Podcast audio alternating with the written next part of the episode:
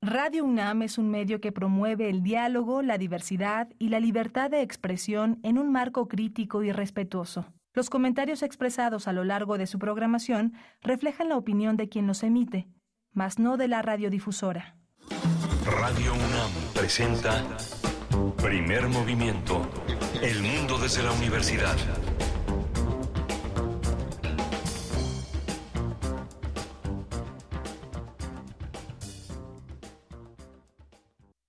Tratando de tratar de, de, de, hacerle ojitos a la consola que a veces se atora.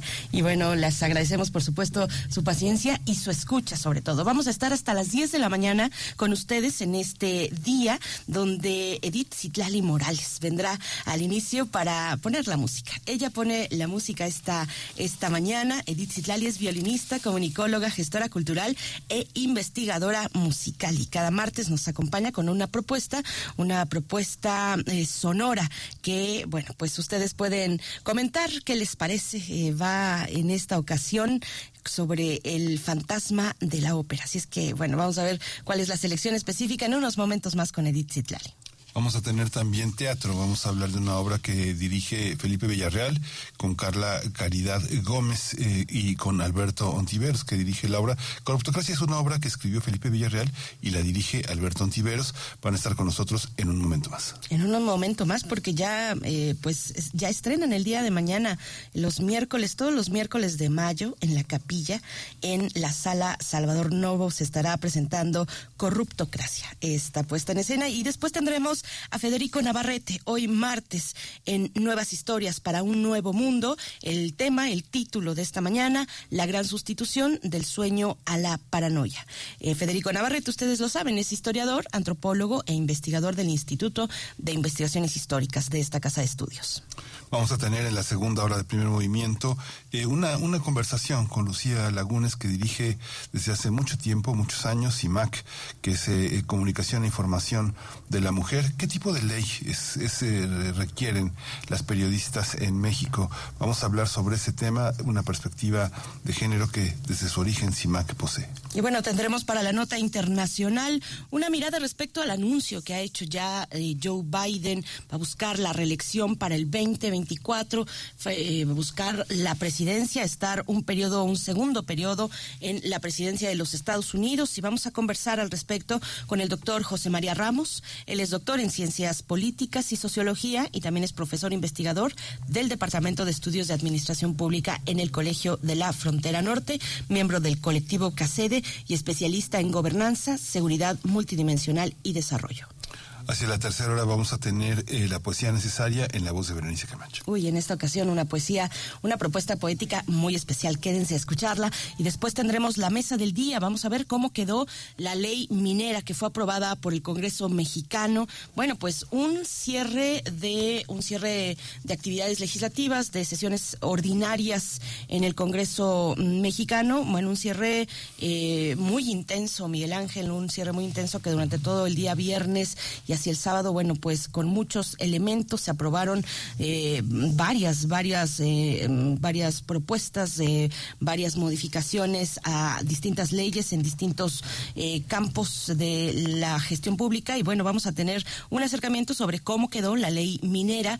estaremos conversando con Beatriz Olivera, directora de Enejera e, e integrante también de Cambiemos la Ya, que es este colectivo, esta unión de colectivos que desde hace ya tiempo están pues pugnando por una ley minera que no eh, pues eh, sea que no avasalle que no permita eh, el, despojo de las de las comunidades de las comunidades en esos territorios. También estaremos con Cecilia Navarro integrante del Consejo Civil Mexicano para la Silvicultura Sostenible y también integrante de la colectiva Cambiémosla ya. Vamos a conversar con ella sobre la ley minera ya aprobada en el Congreso mexicano pues ese es el menú que tenemos para hoy, así que bueno, vamos a escuchar, vamos a escuchar la, la colaboración de Dizzy Tlali Morales con Andrew Lloyd Webber, que uno de los grandes, eh, grandes compositores para la música de cine, para los musicales.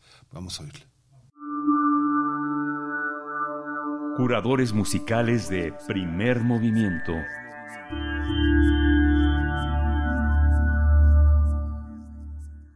Muy buenos días, preciosa Bere, amigo Miguel Ángel. Los saludo muy contenta y saludo también con mucho cariño a todo nuestro amable auditorio. Y como cada martes, aquí estoy para presentarles la propuesta musical para nuestro programa. Les platico. Hoy traigo una selección de diversos extractos de una obra de teatro musical. Yo creo que es una de las más conocidas y la cual apenas hace un par de semanas dejó de presentarse en el Teatro Majestic de Nueva York ha sido la puesta en escena con más años en Broadway y después de 35 años y casi 14.000 funciones bajo su telón.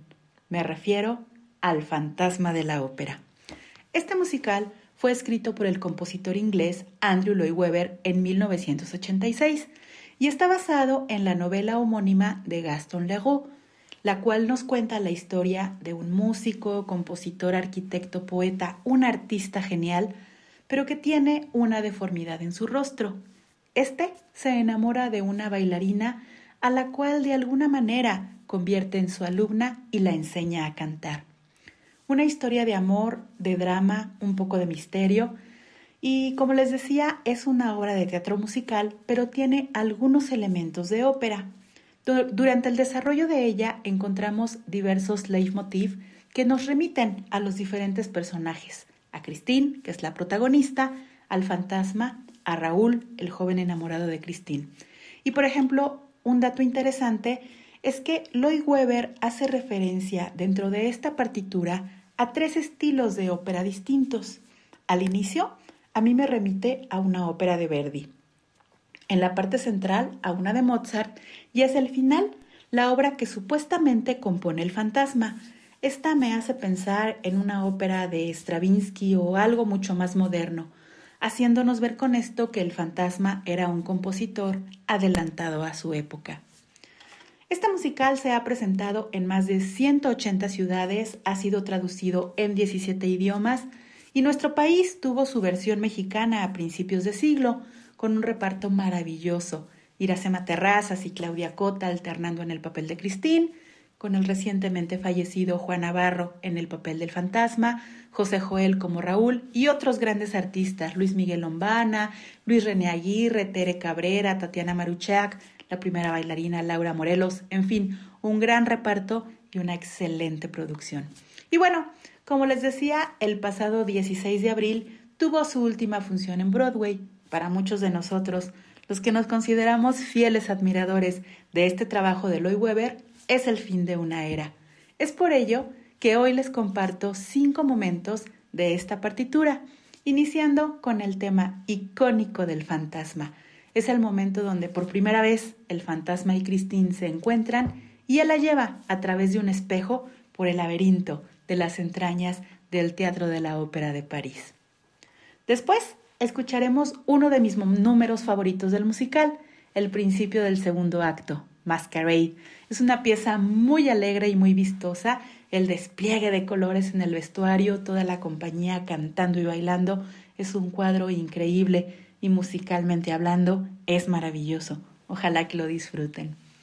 Más adelante, una de las piezas más famosas, no solo de este musical, sino de todos los musicales de todos los tiempos, la canción The Music of the Night el primer momento donde el fantasma le canta a Christine y le pide que de alguna manera ella sea el medio para producir su música.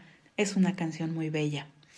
Luego tendremos el dueto de amor, el momento donde Raúl y Christine se enamoran, All I Ask of You, este tema que como les decía hace un momento, se vuelve un leitmotiv que después le canta el fantasma a Christine hacia el final de la obra. Y para completar nuestra lista, Wishing You Were Somehow Here Again, la canción que Christine canta en el mausoleo a la tumba de su padre. Yo lo vivo como una especie de plegaria donde ella le pide ayuda para entender qué es exactamente lo que siente por el fantasma. Se pregunta si es su mentor, su amigo, incluso se cuestiona si es su padre convertido en fantasma. Es un número muy emotivo. Pues aquí está, queridas amigas, queridos amigos, cinco grandes, inolvidables momentos de este bellísimo musical que fuera interpretado por primera vez en Londres por Sarah Brightman en el papel de Christine y Michael Crawford como el fantasma de la ópera. y es precisamente esta grabación, la del reparto original, la que escucharemos el día de hoy. Disfruten, disfruten de estos cinco momentos del fantasma de la ópera. Por hoy me despido, no sin antes mandarles un abrazo musical enorme. ¡Hasta la próxima!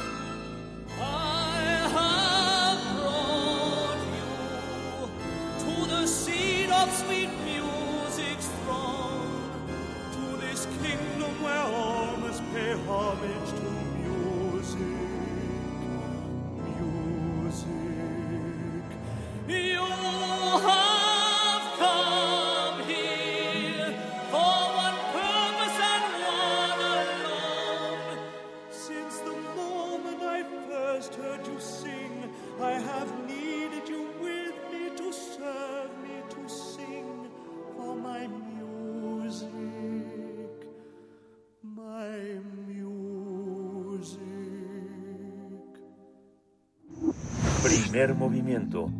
Hacemos comunidad con tus postales sonoras. Envíalas a primermovimientounam.gmail.com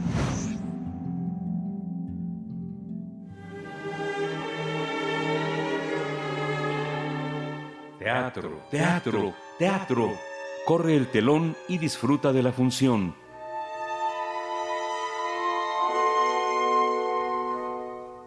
La corrupción es el tema principal que se aborda en la obra de teatro Corruptocracia bajo la dramaturgia de Felipe Villarreal. Todo inicia cuando la comisaría de ejido Los Pajaritos, solicita un permiso para extraer agua del subsuelo durante cinco años pese a que está a punto de obtener la firma que terminaría con el suplicio de su pueblo, se enfrentará a la corrupción que fomentan los políticos mexicanos, por lo que se revelará a su insaciable sed de poder. Se trata de una obra de teatro de objetos que expone un espacio para el diálogo directo y metafórico de cómo a partir de una solicitud ciudadana todos los niveles de gobierno se ven involucrados en una serie de actos de corrupción que impiden que el individuo obtenga lo que necesita. Esta obra es producida por la compañía Gorgus Teatro, originaria de Monterrey, Nuevo León, y tiene más de 15 años eh, de trayectoria. El director Alberto Ontivero señala que esta puesta en escena no solo está sustentada en lo actoral.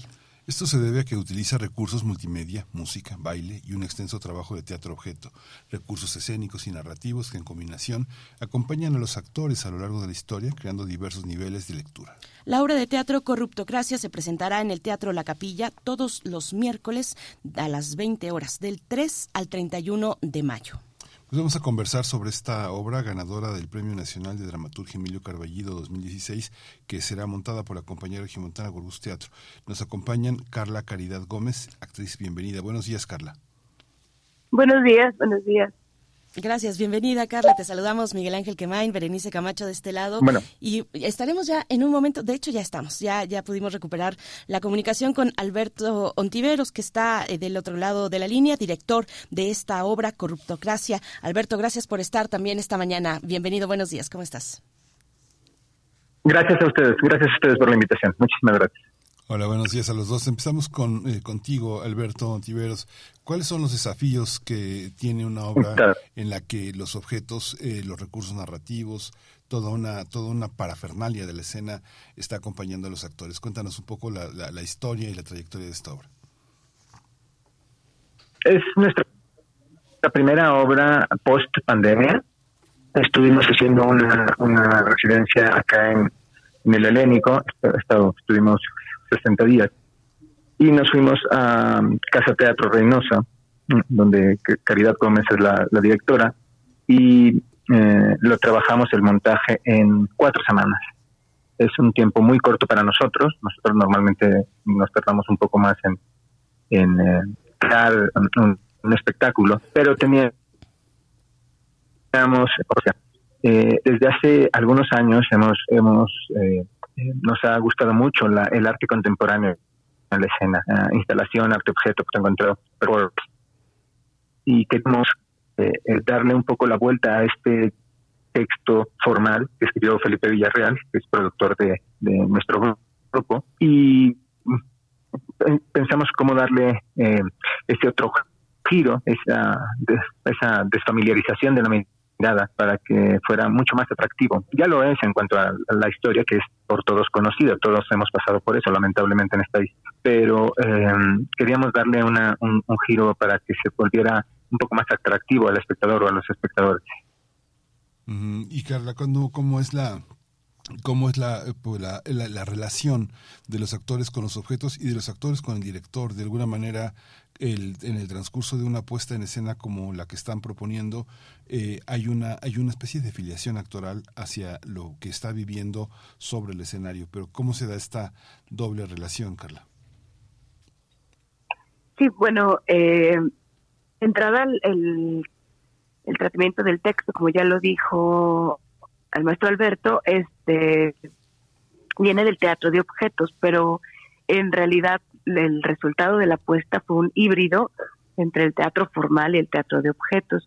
Eh, Alberto es un director muy generoso que nos que nos deja explorar y, proponer. Entonces fue una una em, fue eh, ahí un juego más bien de justo con el teatro de objetos em, que tuvimos la asesoría del maestro Leonardo Volvedo que es un maestro argentino tuvimos un, un taller de, teatro de, de objeto y luego tuvimos la asesoría y justo dimos con esto con esto que, que pues fue un híbrido, ¿no? Entonces la, la relación con los objetos que son puros juguetes, dinosaurios, que son muy reconocibles para, para cualquier para cualquier persona del país, este le da, como dice, otra dimensión, estamos jugando, entonces eso hace que, que mejor como actor tengas otro, un distanciamiento distinto de los personajes para poder, este, como ya dijimos, mover la mirada, hacer una, una crítica diferente y, y pues jugarlo desde otra, desde otra manera. Eh, vayan a verla. Sí, muchas gracias, eh, Caridad. Eh, bueno, Alberto, cuéntanos, cuéntanos por favor, maestro Alberto Dontiveros, ¿cuál es el, mm, digamos, cuál es la diferencia entre un teatro de objetos y un teatro formal y qué mm, exigencias o qué implicaciones, qué requerimientos tiene para la dirección de una apuesta que está formada de esta de su hibridez, ¿no? De ambos elementos. ¿Cuál, qué, es el teatro de objetos? Sí, el, teatro de objetos surge en Francia alrededor de, de los años 50, 60 y llega a, a México eh, hace algunos años. Ahí hay un par de, creadores con una eh, calidad extremadamente buena pero donde hizo un, nido mucho más fuerte es en, en Argentina. En Argentina sí, sí se pudieron, eh, pudieron entablarse una relación mucho más fuerte del trabajo. Hay carreras, hay maestrías, hay licenciaturas sobre teatro de objetos. Y el teatro de objetos es, eh, es muy sencillo explicarlo, es todo lo que no es eh, sujeto en la escena, es objeto, y a partir de ahí trabajar con, con, con ellos. Eh, esto de, de, la hibridez eh, nos gusta mucho, ¿no? Venimos de, la frontera, ¿no? Y de una frontera mm, que no es igual a la frontera, por ejemplo, de Tijuana, ¿no? Tijuana y California tienen una, una belleza increíble, ¿no? Reynosa y Texas tienen otra belleza distinta, ¿no? Y a partir de ahí es que lo estamos em, dejando palpable sin que sea teatro fronterizo, por ejemplo, pero sí sí se deja claro que estamos ah, haciéndolo desde otro desde otro lugar.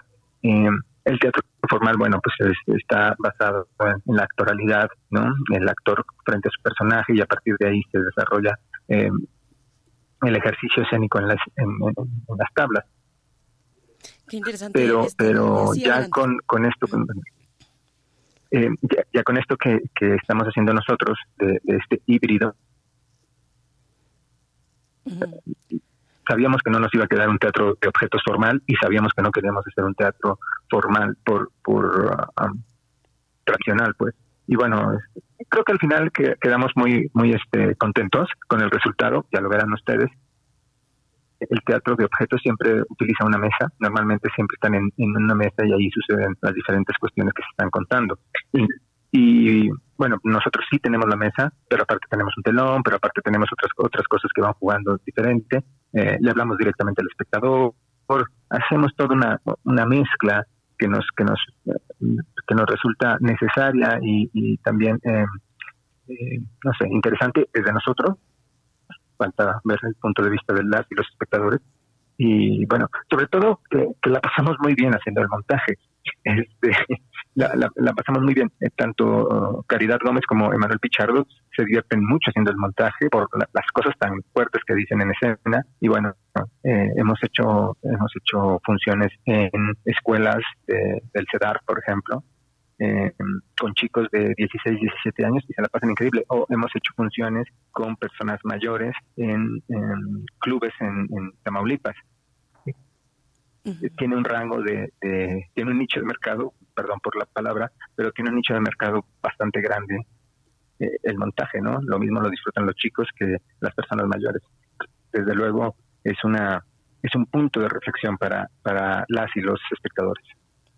Claro, gracias Alberto Ontiveros. Eh, eh, Caridad, bueno, pues esa cuestión, la, la cuestión de la, de la comedia, porque a estos elementos que nos están contando hasta el momento, hasta este punto, ¿no? Esta hibridez, bien interesante la analogía que hacía Alberto Ontiveros sobre eh, la hibridez en, en, lo fronterizo, que no es teatro de frontera, pero sí hay una parte como liminal, una parte híbrida, fronteriza, que implica ciertas cosas para ustedes, pero además a esos elementos se le suma la comedia, es una comedia política que por supuesto que en nuestra política o en general en la política creo que en todos los países siempre hay insumos, son muy generosos eh, los políticos para darnos insumos, eh, insumos para la comedia, para alimentar el humor, ya que de otra manera pues no sé qué haríamos.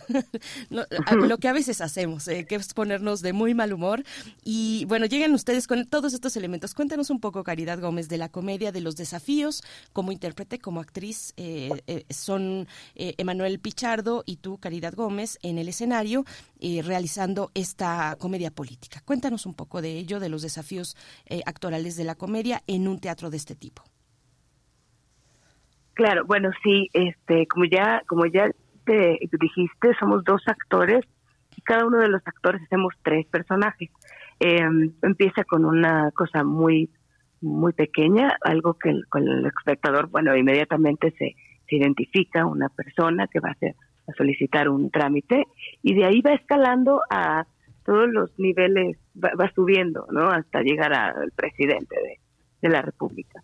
Justo yo creo que el, el, el, el hecho de que es un tema muy fuerte, es muy doloroso, porque es el pan de cada día, es algo que ya lo tenemos muy asumido como normal, desafortunadamente, y es algo que nos afecta y nos molesta diariamente. ¿no? es una molestia cotidiana la, corrupción.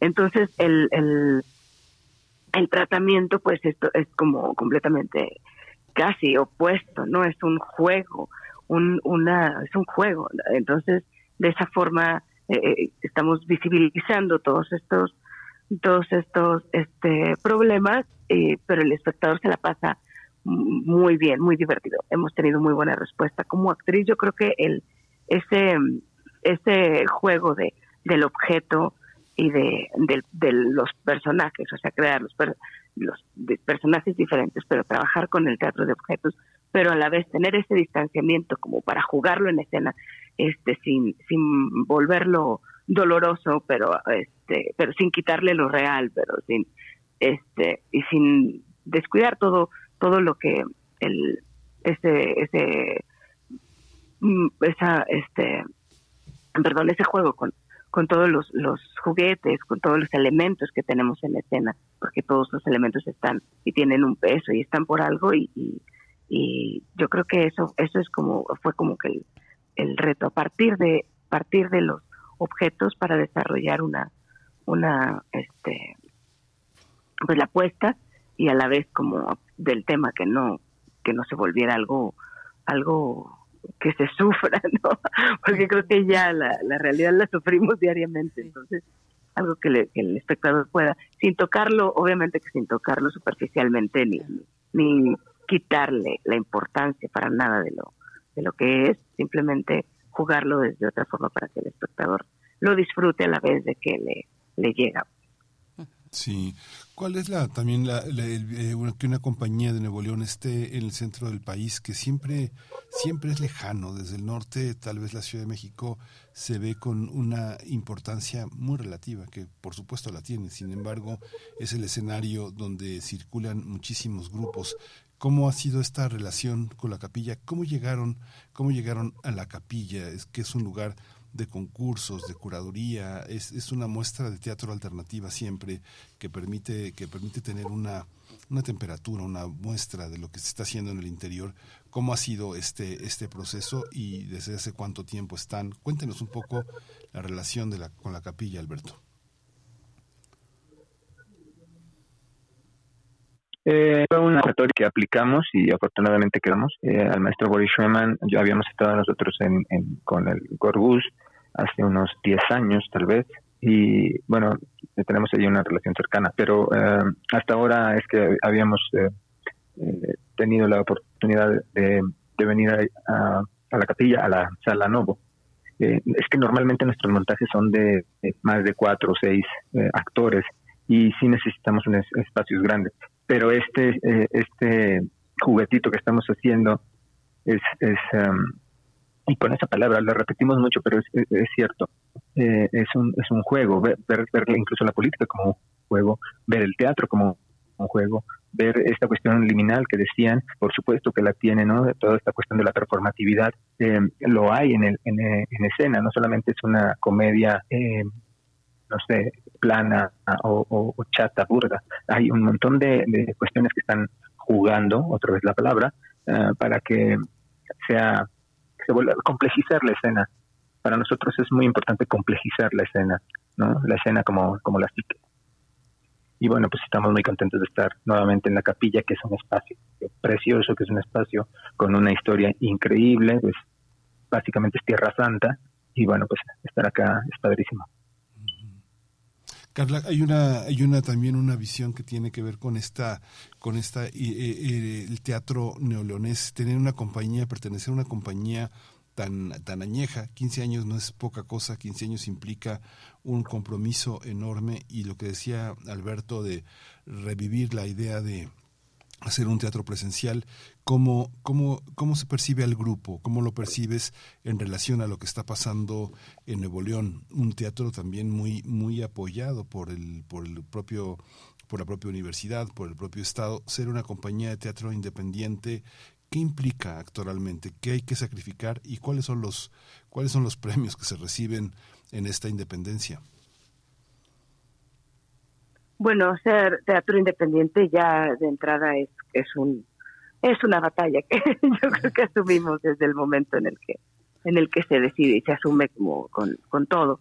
Es este una compañía que, que tiene una trayectoria eh, maravillosa, que han manejado un estilo propio, una, una, una narrativa propia. Este tiene, como lo dijiste, ya tiene más de 15 años y yo tengo que me integré apenas hace eh, iniciando la pandemia, que surgió accidentalmente mi, colaboración con, con Gorgus y ha sido pues padrísimo trabajar eh, con sobre todo porque tienen muy a pesar de, yo creo que esto, que tienen muy claro como su, su estilo, su árido estética, su, su, los temas que le, que le conciernen y su perspectiva, no explorar como formas nuevas de llevar a la escena este los lo justo esos temas que le que le conciernen. Entonces eso es es súper rico trabajar con un director como, como Alberto que tiene y crea sus sus universos así muy muy claros como lo decía que que te deja jugar, te deja explorar, pero pone los parámetros de como de, la escena ya muy los tiene muy definidos y entonces hace que no te salgas de del universo que él ya está creando mientras tú sigues y te crees que estás así como que muy libre de bueno estás muy libre dentro de su, su universo. Entonces ha sido padrísimo y yo estoy muy muy feliz con con esta invitación a la compañía Borgus porque tiene un prestigio en en el, en el país, en el norte, en el, en el noreste del país, es, es una, es una, pues, ha sido un privilegio trabajar con, con gente como, como Emanuel Pichardo, como Alberto Ontiveros, que son personas muy, muy este, talentosas, muy comprometidas a la y que justo esta, esta cosa de ser independiente no ha sido, yo creo que una limitante en el proceso creativo, al contrario, creo que, que se buscan este, siempre las formas, porque la, la determinación de hacer teatro, de vivir para y por el teatro, ahí está, y es algo admirable. Pues en, enhorabuena, mucha mierda, por supuesto, todos los miércoles de mayo, a partir del día de mañana, a partir de, del miércoles de esta semana, 3 de mayo, hasta el 31 de mayo, a las 20 horas, en el Teatro La Capilla, que se ubica en la calle de Madrid, número 13, en la Colonia del Carmen, en Coyoacán, Ciudad de México, bueno, en la Sala Novo, allí estarán con Corruptocracia, de la, una dramaturgia de Felipe Villarreal. Muchas gracias por conversar con nosotros, con la audiencia, por invitarnos a esta propuesta propuesta híbrida, teatro de objetos, teatro formal, una comedia que vamos a disfrutar muchísimo. Alberto Ontiveros, director de esta obra, muchas gracias. Muchas gracias a ustedes, los esperamos. Por supuesto. Igualmente, Caridad Gómez, actriz, gracias y, enhorabuena también. Gracias, los esperamos, vayan a verlo, no se van a arrepentir. Muchísimas gracias, mucha suerte, mucha mierda, mucha, mucho, mucho público para ustedes. Gracias. Vamos a ir con música en la curaduría de Isitlali Morales, una, una de las piezas del Fantasma de la Ópera que es Mascarada. Vamos a ir. Yeah, Andre, what a splendid party. The prologue to a bright new year. Quite a night, I'm impressed. Well, one does one's best. Here's to us. I must say all the same that it's a shame that phantom fellow isn't here. Oscar!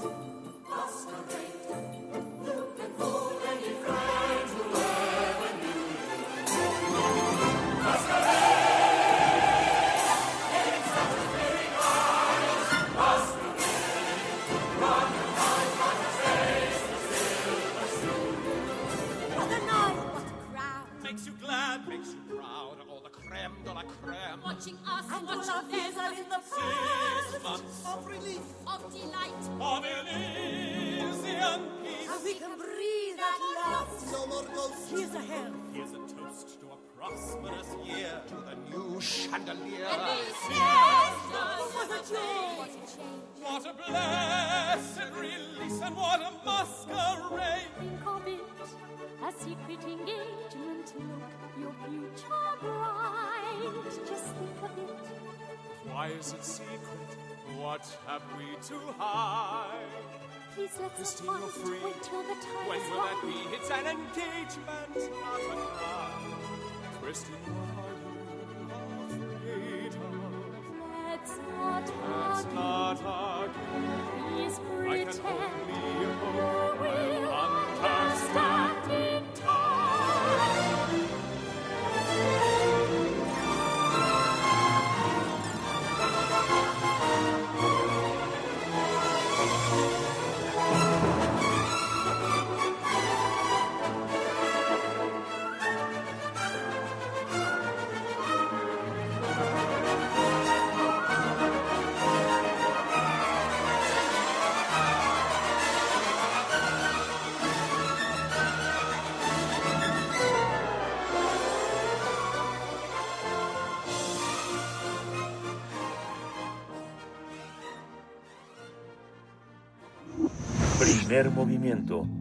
Hacemos comunidad con tus postales sonoras. Envíalas a primermovimientounam.gmail.com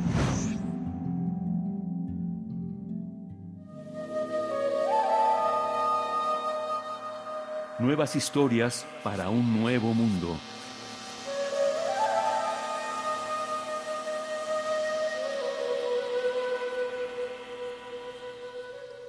Nos da mucho gusto dar la bienvenida a Federico Navarrete en este espacio que comparte con la audiencia. Él es historiador, antropólogo e investigador del Instituto de Investigaciones Históricas de la UNAM. La gran sustitución del sueño a la paranoia es el tema de esta ocasión. Federico Navarrete, con gusto de saludarte. Buenos días, buenas tardes para ti del otro lado del Atlántico. ¿Cómo estás? Hola, buenas tardes, Berenice. Buenas tardes, Miguel Ángel. Hola, Federico. Buenas tardes. Es un, gusto es un gusto saludarles desde el otro lado.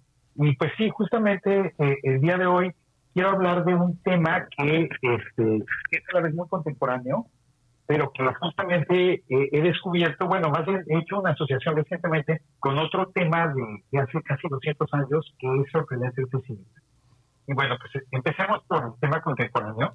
Eh, seguramente ustedes ya saben, muchos de nuestros este, radioescuchas se habrán encontrado con que entre los grupos eh, supremacistas blancos en la actualidad, empezando por, el antiguo presidente de Estados Unidos, Donald Trump, a sus seguidores en Estados Unidos, pero también en Francia y en Inglaterra y en muchos países de Europa, se ha puesto de moda en los últimos años hablar de una teoría que, toman muy en serio estas personas, que es la teoría de la gran sustitución, del gran reemplazamiento, que básicamente lo que dice es que el número de inmigrantes no europeos o no blancos que están llegando eh, a los países blancos, a Estados Unidos y a Europa occidental, es tan grande que estos inmigrantes eh, van a terminar por sustituir a los eh, a las personas blancas y por transformar los países que tradicionalmente han sido blancos desde el punto de vista de estos supremacistas, transformarlos en países diferentes. Entonces, por ejemplo, en la versión francesa se habla mucho de que eh, Francia, que es una nación cristiana, va a ser transformada por los inmigrantes en una nación, en una nación musulmana, y eso es visto como una amenaza, como la destrucción de todo lo que Francia significa. ¿no? Y en, Estados Unidos también la teoría de, Great Replacement, la gran sustitución, también ha sido utilizada para criticar a la inmigración mexicana, porque supuestamente pues los mexicanos y los latinoamericanos en general van a terminar imponiendo el español y eliminando la, cultura anglo de Estados Unidos. Detrás de esta paranoia eh, hay varios elementos. ¿no? Se, se por ejemplo, que los inmigrantes tienen tasas de natalidad mucho más altas que los habitantes originales de los países. Y por lo tanto, sus números, aparte de que llegan, llegan continuamente nuevos inmigrantes, los inmigrantes que ya están en sus países se reproducen más rápido que los habitantes originales de los países y entonces eso implica que los van a sustituir. También se dice en las versiones más paranoicas que en realidad todo esto es una conspiración por parte de los gobiernos.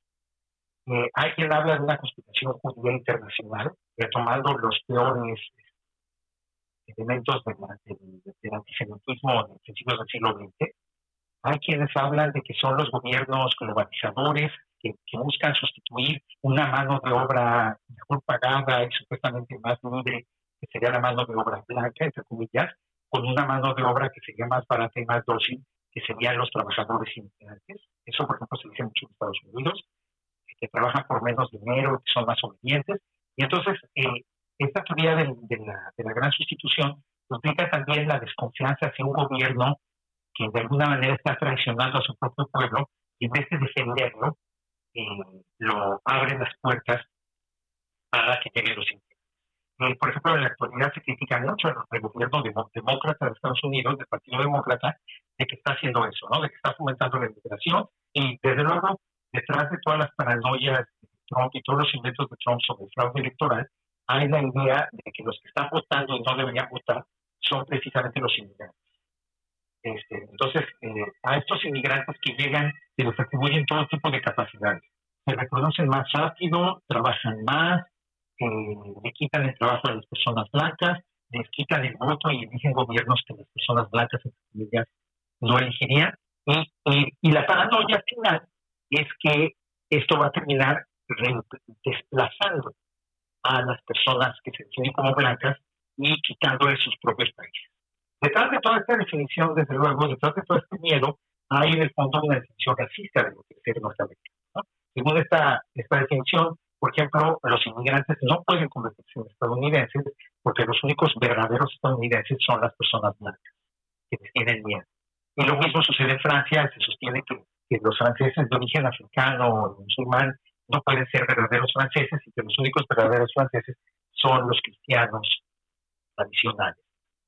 Entonces, esta, esta teoría, eh, pues sea, lamentablemente, digo, es, es una teoría de la conspiración, no tiene ninguna base en la realidad, pero se ha eh, difundido con mucha fuerza en, los países occidentales del Atlántico Norte, por así llamarlos, Estados Unidos y Europa, y ha, ha sido la justificación para varios de los actos de violencia atroces que han cometido supremacistas blancos en los últimos años, ¿no? Por ejemplo, eh, la persona esta que fue a masacrar eh, personas de origen mexicano al Walmart de Paso, Texas, hace unos años, eh, hizo una declaración aludiendo a la gran sustitución.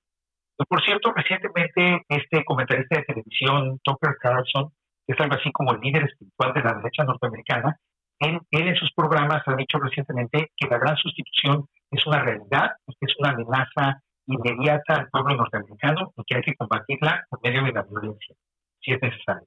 Entonces, es un discurso muy poderoso porque moviliza muchos miedos, porque justifica, da, crea una justificación falsa, pero pues, efectiva para el odio a los inmigrantes y porque incita a la violencia.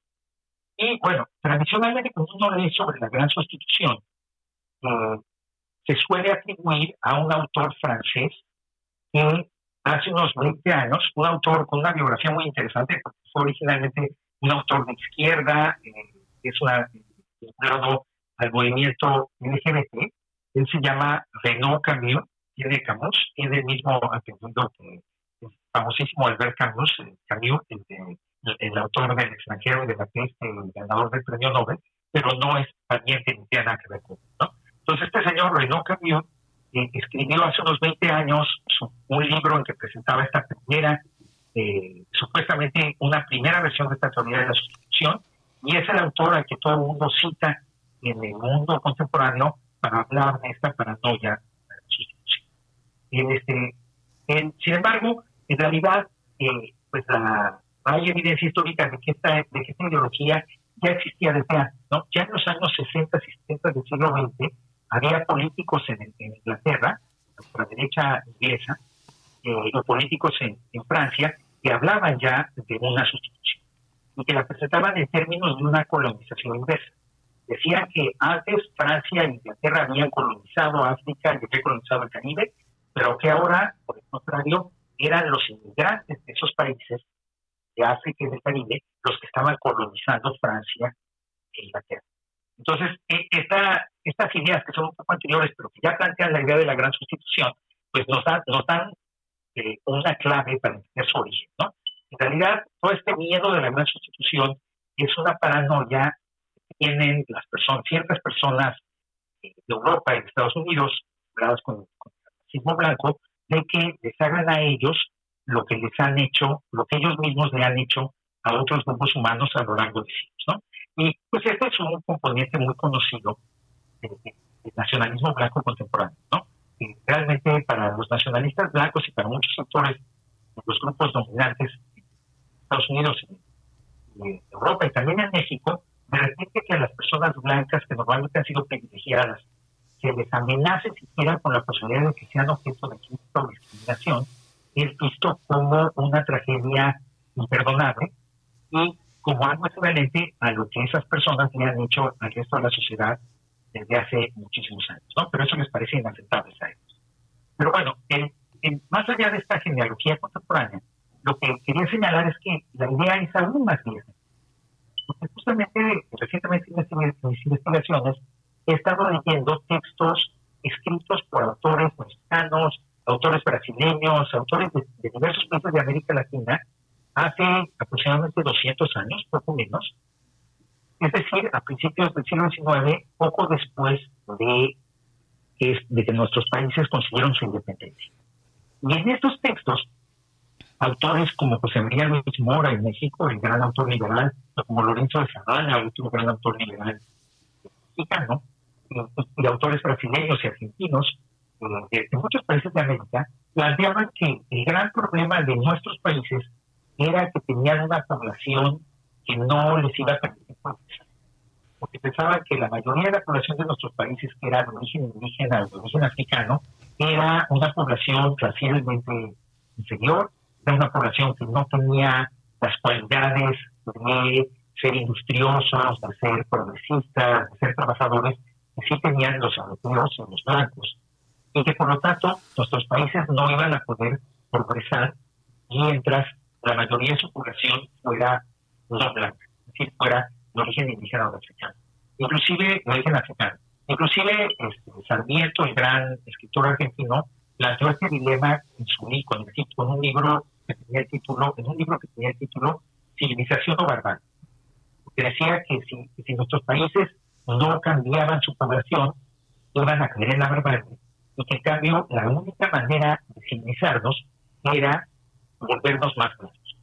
Y justamente lo que proponía tanto José María Luis Mora como Sarmiento, como pensadores en Brasil y en Colombia, en, todo, en casi todos los países de América Latina, era realizar una gran sustitución. Es decir, era realizar de manera deliberada eso que ahora los supremacistas blancos detienen tanto. Lo que proponían nuestros grandes pensadores, como Mora, era precisamente que nuestros países invitaran a una gran cantidad de inmigrantes blancos, les abrieran sus fronteras a los inmigrantes europeos. Y lo que decían es que estos inmigrantes europeos iban a llegar muy rápido, atraídos por las urgencias de nuestros países, y en menos de una o dos generaciones iban a eliminar a la mayoría indígena de la población. en realidad no había planes concretos de cómo iba a suceder eso, simplemente se esperaba y como los blancos, entre comillas, eran más industriosos, eran superiores, eran, iban a ser más ricos, iban de alguna manera a hacer desaparecer a los otros blancos. Algunos planteaban que iba a haber mestizaje, es decir, que los blancos iban a casar con las mujeres indígenas, entonces los hijos iban a ser como europeos y no como indígenas, iban a curar, y otros planteaban simplemente pues, que los indígenas y los negros se iban a quedar sin tierras porque las tierras iban a ser para los blancos, se iban a quedar sin trabajo e iban de una manera u otra a desaparecer, a esfumarse de la nada y nuestros países se iban a volver blancos. Entonces, pues esto es justamente la misma, o sea, finalmente lo que es interesante es que hace 150 años o 200 años, las élites de América Latina conspiraron efectivamente para realizar una gran sustitución.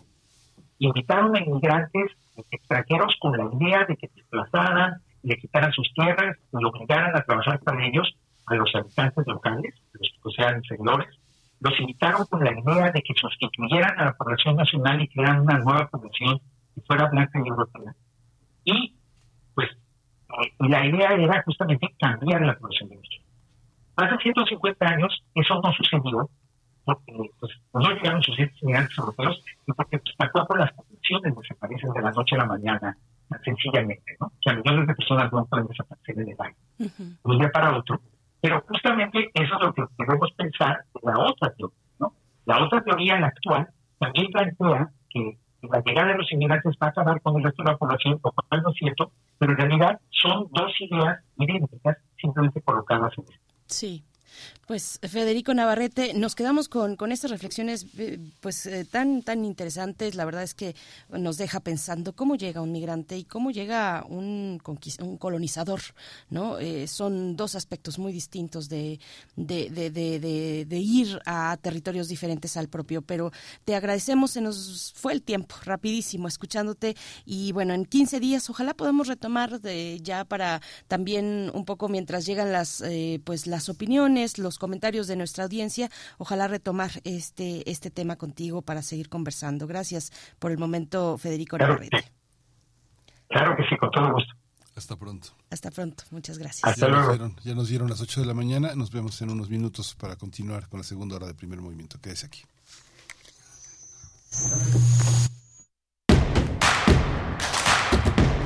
Síguenos en redes sociales. Encuéntranos en Facebook como Primer Movimiento y en Twitter como arroba PMovimiento.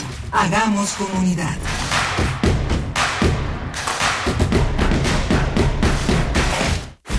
No hace falta más que una melodía para ir a una tierra fantástica, al punto más lejano de la Tierra o a un campo de nuestra infancia.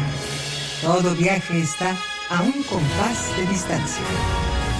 La Orquesta Filarmónica de la UNAM te invita al programa 3 de su segunda temporada 2023, en el que presenta Parajes de la Memoria, La Selva de Víctor Agudelo, Concierto Rumano de Giorgi Ligeti y Danzas Sinfónicas de Sergei Rachmaninoff. Director huésped Iván López Reynoso. sábado 6 de mayo a las 20 horas y domingo 7 de mayo a las 12 en la sala Nezahualcóyotl del Centro Cultural Universitario. OFUNAM. OFUNAM. Segunda temporada 2023. Radio UNAM. Experiencia sonora. En la vida cotidiana se reflejan las problemáticas sociales, con diferentes causas y consecuencias. Pensemos juntas y juntos las posibles soluciones. Vida cotidiana. Análisis de nuestro día a día. Viernes a las 16 horas, después del corte informativo. Si sucede a nuestro alrededor, es importante. Radio UNAM, Experiencia Sonora. ¿Por qué es valioso tramitar tu INE si cumpliste 18 años? Porque es muy importante que mis valores se vean reflejados en las decisiones de mi país. Porque por fin mi voz va a contar. Porque ya es tiempo de tomar mis propias decisiones. Ya puedo tomar decisiones, ya puedo votar. Así empecé mi cumpleaños, yendo por mi INE. Si ya cumpliste 18 años, ve al módulo de INE y tramita tu credencial. Haz tu cita en INE.mx o llama a INETEL 804-33-2000. Mi INE es valioso porque me identifica y nos une. INE. Los nazis crearon las metanfetaminas para convertir a sus soldados en seres incansables y deshumanizados. Bajo su efecto, el ejército nazi inicia la peor guerra de la historia y crea los campos de exterminio. Hoy el cristal se usa para controlar la mente de jóvenes que buscan placer y la de jornaleros y maquiladores que buscan energía para trabajar día y noche. Busca la línea de la vida, 800-911-2000. Para vivir feliz, no necesitas meterte nada. La ciencia que somos. La ciencia que somos. Iberoamérica al aire. Descubre la ciencia que está presente en tu día a día a través de cápsulas, reportajes, entrevistas y reportes en vivo. Viernes de 10 a 11 horas por el 96.1 FM. La ciencia que somos. Iberoamérica al aire.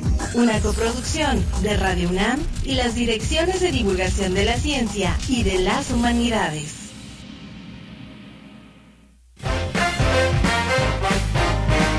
Hablar de sexualidad en la vejez y con el envejecimiento, si tenemos que caracterizarlo, tendríamos que decir en una palabra, son cambios. Y eso va a demandar de las personas, de hombres y mujeres, adaptación.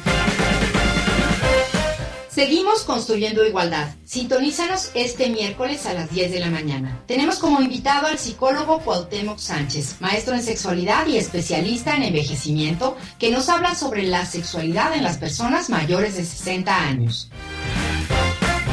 Escuchar y escucharnos. Construyendo igualdad. Onceava temporada. Creemos en un mundo donde se escucha toda la música, toda la música. Conocimiento esté abierto al mundo. Donde se ame de todas las formas. Ese mundo es posible y vamos a pelear por él. Resistencia modulada. De lunes a viernes de las 20 a las 23 horas por el 96.1 de FM. Radio UNAM. Experiencia sonora.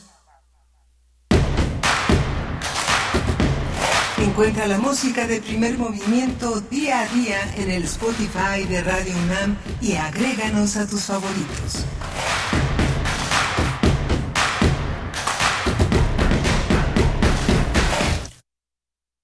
Punto tres, saludos Morelia, estamos en Radio UNAM y en Radio Nicolaita durante esta hora y bueno, eh, llegando al segundo momento de esta transmisión en vivo, eh, primer movimiento con Rodrigo Aguilar en la producción ejecutiva, Andrés Ramírez en los controles eh, técnicos, Tamara Quiroz en redes sociales y Miguel Ángel Quemain en la conducción. Miguel Ángel, buenos días. Hola Berenice, qué gusto estar de nuevo contigo en este inicio de semana que nos parecía lunes cuando llegamos, ya cada vez estamos más instalados en el martes tuvimos la presencia de Federico Navarrete que me dejó girando. Estaba, estaba este, esta idea de los usurpadores de cuerpos, esta fantasía de que van a llegar los migrantes y van a sustituir a todos los eh, a, todos los locales es una fantasía primordial. ¿no? En, el, en, el, en el psicoanálisis hay una idea de cuatro fantasías fundamentales que, que, tienen que tenemos los seres humanos y una de ellas es ser excluidos, ser sustituidos en el fondo de esa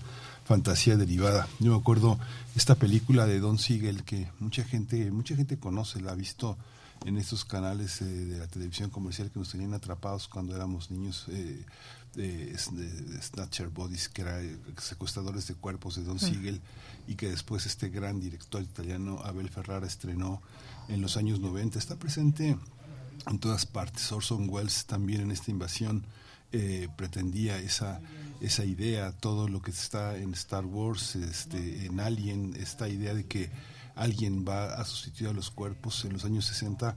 Yo creo que mucha gente que nació en esos años eh, recuerda a los años 70 a David Vincent, este arquitecto de la serie The Invaders, que tuvo 43 capítulos, que filmó a mediados de los años 60. Es, es impresionante, nadie le creía, ¿no? Así empezaba el programa nadie te va a creer, pero ya están aquí, ya están listos para sustituirnos y tomar este, nuestras identidades. Cualquiera puede ser el periodista, el policía, todas esas, todas esas este, eh, recomendaciones. Decía Stranger Things, que es también una serie justamente eh, eh, cuatro temporadas, ya más de 40 capítulos, este, tienen esa idea de que llega el demogorgón y sustituirá a los cuerpos, ¿no? Sustituirá a las personas y absorberá su energía y las aniquilará, ¿no? Es, una fantasía primordial en la mente, ¿no? La puerta cerrada de la, de la recámara de los papás forma parte de ese sentimiento de exclusión, ¿no? Sí, claro. Y bueno, yo insisto en que no es eh, no es la misma la misma forma ni con los mismos insumos con los que llega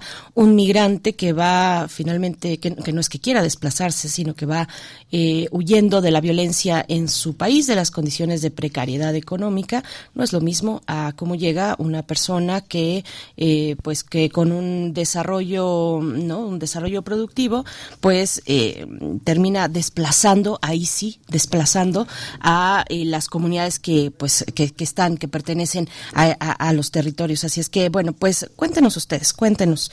Eh, bien, bien interesante. Yo creo que aprendimos mucho de Donald Trump, aprendimos mucho a no soslayar eh, cierto tipo de, posturas, de, teorías, por muy inverosímiles que parezcan, aprendimos a, a, tomar, a tomar, digamos, con cierta seriedad algunos, algunos de estas expresiones. El caso de Donald Trump, que nadie podía creer cuando llegó a la presidencia, nadie podía creer nada, ¿no? Desde que se anunció que iría y que competiría por, por parte del Partido Republicano, cuando gana la elección interna del, de su partido y después cuando finalmente gana la elección presidencial de los Estados Unidos, bueno, todo fue asombro tras asombro y una imposibilidad de entender cuáles son los códigos que está manejando y con los que conectó este personaje eh, con su base política. Bueno, pues cuéntenos ustedes en redes sociales. Saludos, Refrancito está por acá. También Arturo Sánchez. Eh, ay, nos dicen que no nos están escuchando por internet. Estamos haciendo todo lo posible para que eso ocurra, pero bueno, este mensaje no les va a llegar porque no nos están escuchando por internet. Eh, Refrancito, muchas gracias. Dice, buen día, con atención, escuchando a Federico Navarrete, que anda haciendo labor de sustitución en Inglaterra. Esta idea se generaliza con la enorme migración eh, que con la desigualdad, pobreza y violencia crece más y antes no era tan visible. Miedo e ignorancia en Estados Unidos o Francia. Gracias, refrancito. Bueno, pues a todos ustedes que están en esta mañana de martes aquí reunidos en Radio UNAM y en Radio Nicolaita, pues vamos a iniciar con nuestras notas de esta mañana. La nota nacional que estaremos abordando ya en unos momentos más con Lucía Lagunes, directora de CIMAC. CIMAC son las siglas de Comunicación e Información de la Mujer AC. Hablaremos de las mujeres periodistas en México desde CIMAC han hecho un consistente trabajo siguiendo eh, las condiciones en las que las mujeres periodistas hacen, realizan su labor en México. ¿Qué tipo de ley requieren las mujeres periodistas en México? Esa es la pregunta que tendremos con Lucía Lagunes. Y bueno, creo que ya está en la línea, así es que vamos para allá. Vamos para allá.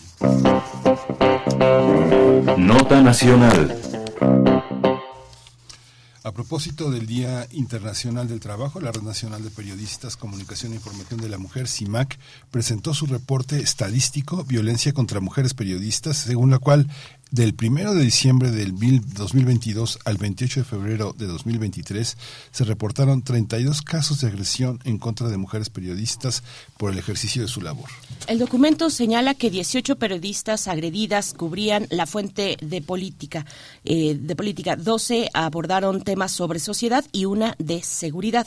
Asimismo, fueron agredidas 8 comunicadoras que cubrieron temas relacionados con corrupción, 5 de protesta social, al igual que policíaca, y 4 en procesos electorales. Solo en un caso no se obtuvo información sobre la fuente cubierta. De acuerdo con el reporte de CIMAC, los agresores contra las reporteras fueron 12 funcionarios totales, 8 funcionarios estatales, 7 particulares, 4 usuarios de redes sociales, 3 funcionarios municipales, 2 militantes simpatizantes y uno perteneciente al equipo de un partido político, al igual que un funcionario estatal. En cuanto al cargo que desempeñan las periodistas agredidas, se informó que en total fueron 14 reporteras, 5 directoras, cuatro fotoreporteras, tres conductoras, dos blogueras, una directora general, una editorial, al igual que una periodista de investigación y una periodista independiente. Pues vamos a conversar sobre las leyes que necesitan las mujeres periodistas en México, los logros y carencias de las políticas de protección y los marcos normativos existentes en México. Está en la línea ya Lucía Lagunes Huerta, dirige Comunicación e Información de la Mujer, esta agencia tan emblemática que se llama CIMAC. Bienvenida, Lucía. Buenos días. Muy buenos días, un gusto estar aquí eh, con ustedes, con su audiencia y pues gracias por el espacio y por detenerse precisamente en lo que ocurre con las mujeres periodistas en nuestro país. Gracias, Lucía Lagunes. Al contrario, bienvenida. Pues eh, las reporteras, por lo que hemos visto en esta breve introducción, las reporteras, las mujeres reporteras en la primera línea de agresión. Cuéntanos cómo se hace un un trabajo como este, cómo, eh, pues, eh, cuáles, eh, cuáles son las fuentes de información, cuál es la dificultad de llegar a tener, pues, una información desagregada, diferenciada de la situación de las mujeres periodistas en México. Pues mira, vale la pena recordar en CIMAC iniciamos el registro, documentación y acompañamiento eh, a las mujeres periodistas en el año 2008, que es una época muy fuerte en términos democráticos en nuestro país porque las agresiones contra periodistas, contra quienes hacemos este trabajo cotidiano, se incrementaron de una manera exponencial. Y las mujeres periodistas no estábamos siendo miradas, no se estaba preocupando por lo que estaba ocurriendo con nosotras, así que encima nos dimos a la tarea de empezar a registrar y documentar precisamente lo que estaba ocurriendo con ellas y pues a lo largo de estos años hemos ido pues eh, eso profundizando en el análisis, eh, en, el diagnóstico de lo que está ocurriendo con nosotras. Pasamos de eh, una resistencia de las propias compañeras periodistas a informar sobre lo que estaba ocurriendo con ellas porque había un enorme estigma hacia las mujeres periodistas que denunciaban, haciendo de las agresiones eh, una disminución del impacto que se estaba teniendo en su contra y ellas no querían ser identificadas como víctimas porque ser víctima en las mujeres es un eh, se había vuelto un estigma para ellas.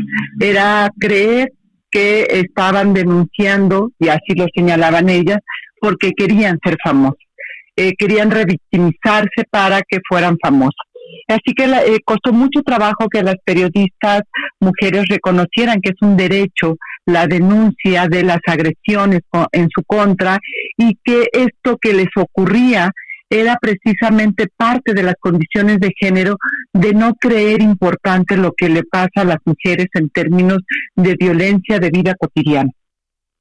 lo que hoy tenemos es una claridad de las propias mujeres periodistas de que eh, toda violencia contra ellas tiene un objetivo que es buscar silenciarlas y que precisamente la denuncia y en su momento hacer visible lo que está ocurriendo con ellas es una medida de protección para que ellas puedan seguir su trabajo. Así que eh, me parece que hoy hemos eh, cruzado esa línea de eh, el estigma que se tenía en su momento a la construcción de derechos humanos la construcción de ser sujetas de derecho. Mm. Hay una, hay una, hay una, digamos, la violencia es una, una cuestión, eh, Lucía, pero hay una parte que la violencia viene de los empleadores. Hay una cantidad de mujeres trabajando por honorarios, con sueldos menores a otros reporteros, sin ninguna garantía de continuidad. Muchas, muchas, eh, quien, quien hemos estado a lo largo de una vida en el periodismo, la evolución, la línea de vida permite ver cómo unas parejas de periodistas se constituyen, las parejas, como todas las parejas, pero particularmente en un oficio en el que no hay una regularidad en el manejo del tiempo, se separan, tienen hijos, los hijos necesitan cuidadores y no hay, no hay manera. Las mujeres siempre se quedan solas a cargo generalmente de los hijos y a cargo quiere decir desde lo emocional hasta su manutención. No hay políticas de respaldo por parte de los empleadores. Yo sostengo personalmente que los peores enemigos de los periodistas son sus empleadores. Hay mucha violencia afuera, pero los empleadores son los peores enemigos. ¿Tú qué piensas? Eh, coincido contigo. coincido contigo, sí, efectivamente. A ver, eh, ¿qué tenemos? Eh, y SIMAC ha documentado también, hemos hecho en diferentes momentos investigaciones sobre condiciones laborales, lo que acabas de plantear. Eh, ganamos en promedio 30% menos que los colegas, eh, trabajamos en promedio 17, 18 horas, 6 días a la semana, si bien nos va, con tres empleos. No podemos sostener un hogar ni las responsabilidades sociales que acabas de compartir de manutención de hijas e hijos con un solo empleo. Eh, así que se necesitan por lo menos tres empleos para tener un salario de entre 12 y 14 mil pesos. Lo pongo así porque me parece que es muy importante que se identifique eh, cómo, cómo, en qué condiciones se está laborando.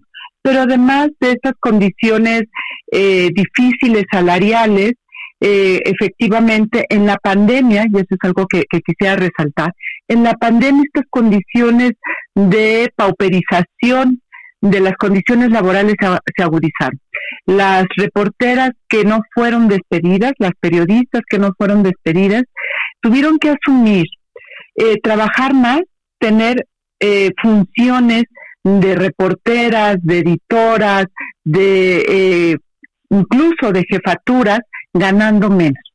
Y eh, como si se les hiciera un favor, no te despido, pero a cambio, ¿no? Necesitas cumplir las tres plazas de las personas que, eh, la tuya más dos más, porque se despidieron a eh, dos personas más o menos, ¿no? Por, por, a veces por, por quienes se quedaron.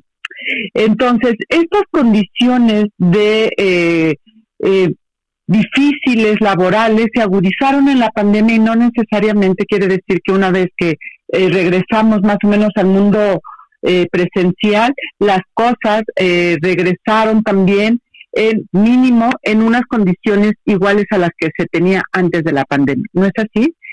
muchas reporteras siguen trabajando, muchos periodistas siguen trabajando en las mismas condiciones terribles que fueron en la pandemia y eh, eso implica para ellas un enorme desgaste emocional, físico, porque efectivamente eh, aquellas que eh, son madres se quedaron con esta tarea del cuidado dentro de su hogar.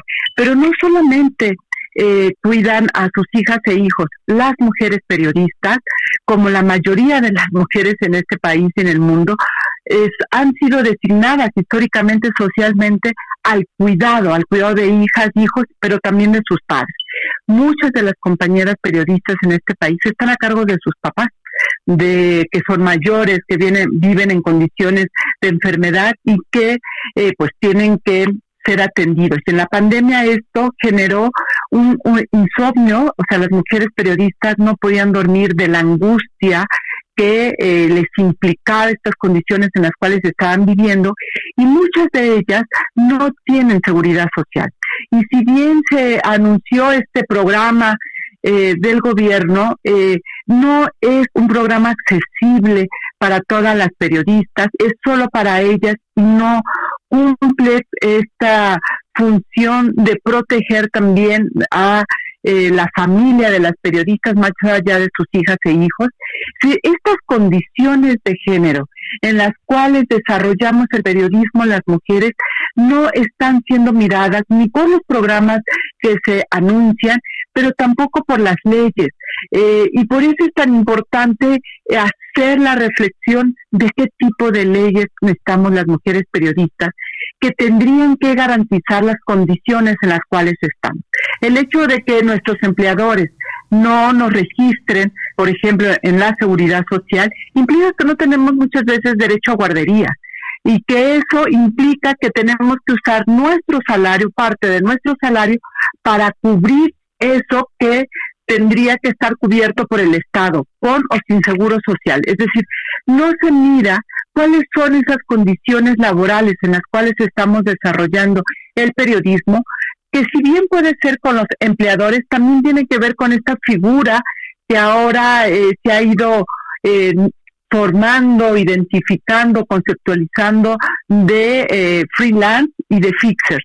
Muchos de estos periodistas, de estas periodistas, eh, cumplen o, logran obtener ingresos a partir de eh, trabajar por pieza periodística o eh, eh, apoyando a otros periodistas con todo el conocimiento que ellas tienen de la región, del tema, de las fuentes, etcétera que es esta figura de Fischer, ¿no? Esta figura que son estos periodistas que normalmente con corresponsales extranjeros, incluso con corresponsales nacionales, lo que hacen es enseñarles el territorio, decir, eh, prácticamente construir la agenda, las fuentes, etcétera, para que ellos puedan firmar finalmente sus reportajes. En condiciones que es muy eh, de injusticia porque es un tú a tú. Yo te pago X cantidad y tú me vas a, pues eso, facilitar el trabajo que tengo que hacer.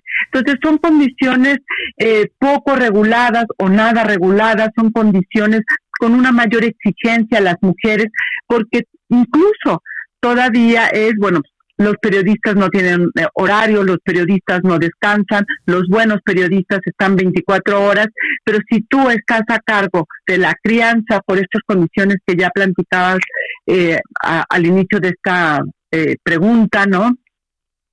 Con o sin pareja, ellas siguen estando a cargo del cuidado emocional, etcétera, de hijas, hijos, pero también, insisto, de personas mayores que muchas veces son sus padres o algún eh, eh, familiar que tiene una cierta condición médica y ellas terminan siendo precisamente las responsables de ese cuidado con un desgaste emocional, insisto, físico en su salud muy alto que genera realmente condiciones de muchísimo estrés y agotamiento.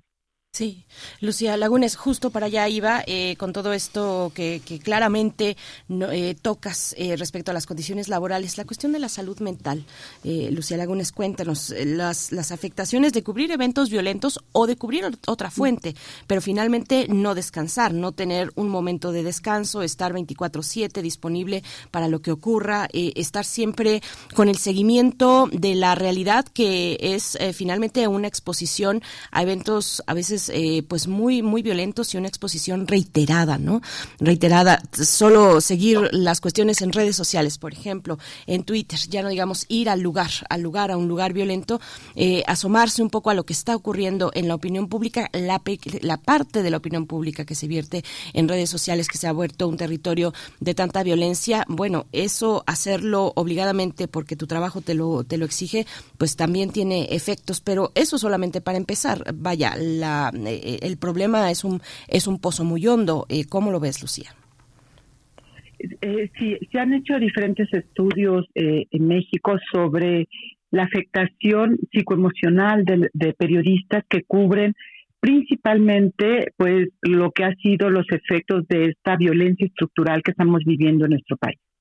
y hay que decirlo, las periodistas han sido las primeras que empezaron a documentar periodísticamente la tragedia de este país en materia de violencia y de violación de derechos humanos. Hablar de la orfandad por eh, asesinatos, por desaparición, pero ir y acompañar a las madres que están buscando a sus hijos, acompañar a fosas clandestinas, mirar, mirar la, lo, que ocurre con pues con esta violencia, los impactos de esta violencia en la vida de las personas, porque eh, la violencia pega ahí, en la vida de cada una. Y ha sido muy fuerte precisamente, eh, uno, por este mandato, esta construcción de género que tenemos de ser las responsables de lo que ocurra con nuestras hijas, con nuestra familia. Ver a una madre estar acompañando a una madre que busca a su hija, a su hijo, que finalmente puede encontrar los restos, las condiciones en cuales se encuentran muchas de estas fosas clandestinas, pues ha estado a cargo de las mujeres. Eh, y eso tiene un impacto muy fuerte en su, eh, eh, en su desarrollo, en, su, pues sí, en, en su psique tienen pesadillas. Eh, eh, se ha diagnosticado que muchas de estas periodistas y también algunos colegas tienen un síndrome de, eh, de trauma como si hubieran ido a la guerra. por la enorme exposición que se tiene de los estragos de la violencia y de la violencia misma. Porque esta búsqueda que hacen las madres, los familiares de las personas desaparecidas, víctimas de feminicidio, muchas de las mujeres desaparecidas, eh, eh, están hoy los datos y el diagnóstico de que la desaparición es una forma también de ocultar otros delitos contra las mujeres, como puede ser la trata con fines de explotación, ya sea laboral o sexual, y eh, feminicidio también. Así que eh, estas, estas reporteras lo que viven es la angustia y este trauma de los impactos de la violencia como si fuera eh, una corresponsal de guerra. pero no tiene ninguna atención psicoemocional de parte ni de su medio ni de nadie, precisamente para relaborar esta exposición terrible a la violencia. Pero también está la otra parte que se aúna o, que se une a esta exigencia de 24 horas eh, por 7, eh, estar dispuesta a salir corriendo en cuanto te informan, porque eh, las, las, las víctimas de esta violencia, los familiares, encuentran en las periodistas la vía más rápida para la denuncia, eh, la protección muchas veces para que puedan acompañar a, a estas búsquedas en territorio de las fosas, donde pues han vivido de todo, los ataques, la persecución, de estructuras criminales que siguen operando en nuestro país, desgraciadamente, y que son los que también menos les importa poder eh, que estas familias eh, encuentren precisamente los restos, porque es la dimensión del horror, es la dimensión de lo que no se ha erradicado en este país. Pero también muchas de estas estructuras criminales, por desgracia, es, son partes, las autoridades o están ligadas o coludidas con estas estructuras criminales que se van creando estos procesos de violencia. Las autoridades no dan las garantías para que estas familiares puedan buscar precisamente en terreno, o sea, no, no brindan seguridad ni facilitan las condiciones para ello, las dejan solas desprotegidas a merced de las estructuras criminales sabiendo lo que puede pasar, pero eso es parte de este incumplimiento al mandato que tienen las autoridades de proteger a las personas y proteger los derechos humanos de estas personas. Así que las periodistas han vivido junto con las víctimas mucho de estas condiciones de eh, de, del trauma de lo que es la violencia estructural en este país y la exposición cotidiana permanente que eh, te toca las fibras más eh, profundas en términos de lo que podría pasar a una hija, un hijo, muchas veces cuando acompañas a las madres. Eh, las periodistas, hay que decirlo también, han ido construyendo estas alternativas para sanar para poder eh, fortalecer, relaborar esta violencia a la cual están expuestas a partir de colectivos que han hecho. Eh, entre ellas, eh, un caso eh, muy antiguo es la Red Nacional de Periodistas, de la cual ustedes ya hacían referencia, que se formó, digamos, ya en 1995 sea, tenemos muchos años, pero que hemos ido eh, demostrando y confirmando con, con el paso del tiempo que efectivamente las redes nos salvan, las redes nos sostienen, las redes nos permiten precisamente ser acompañadas y acompañar en momentos de crisis.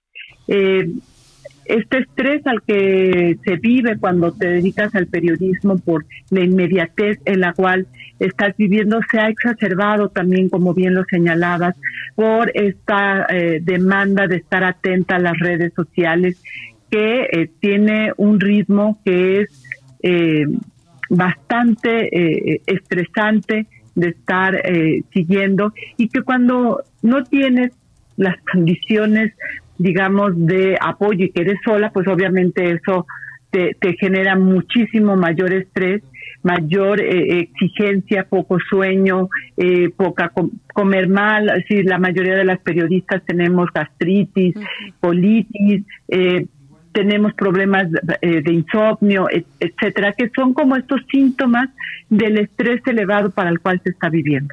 Momentos de angustia y de pánico también.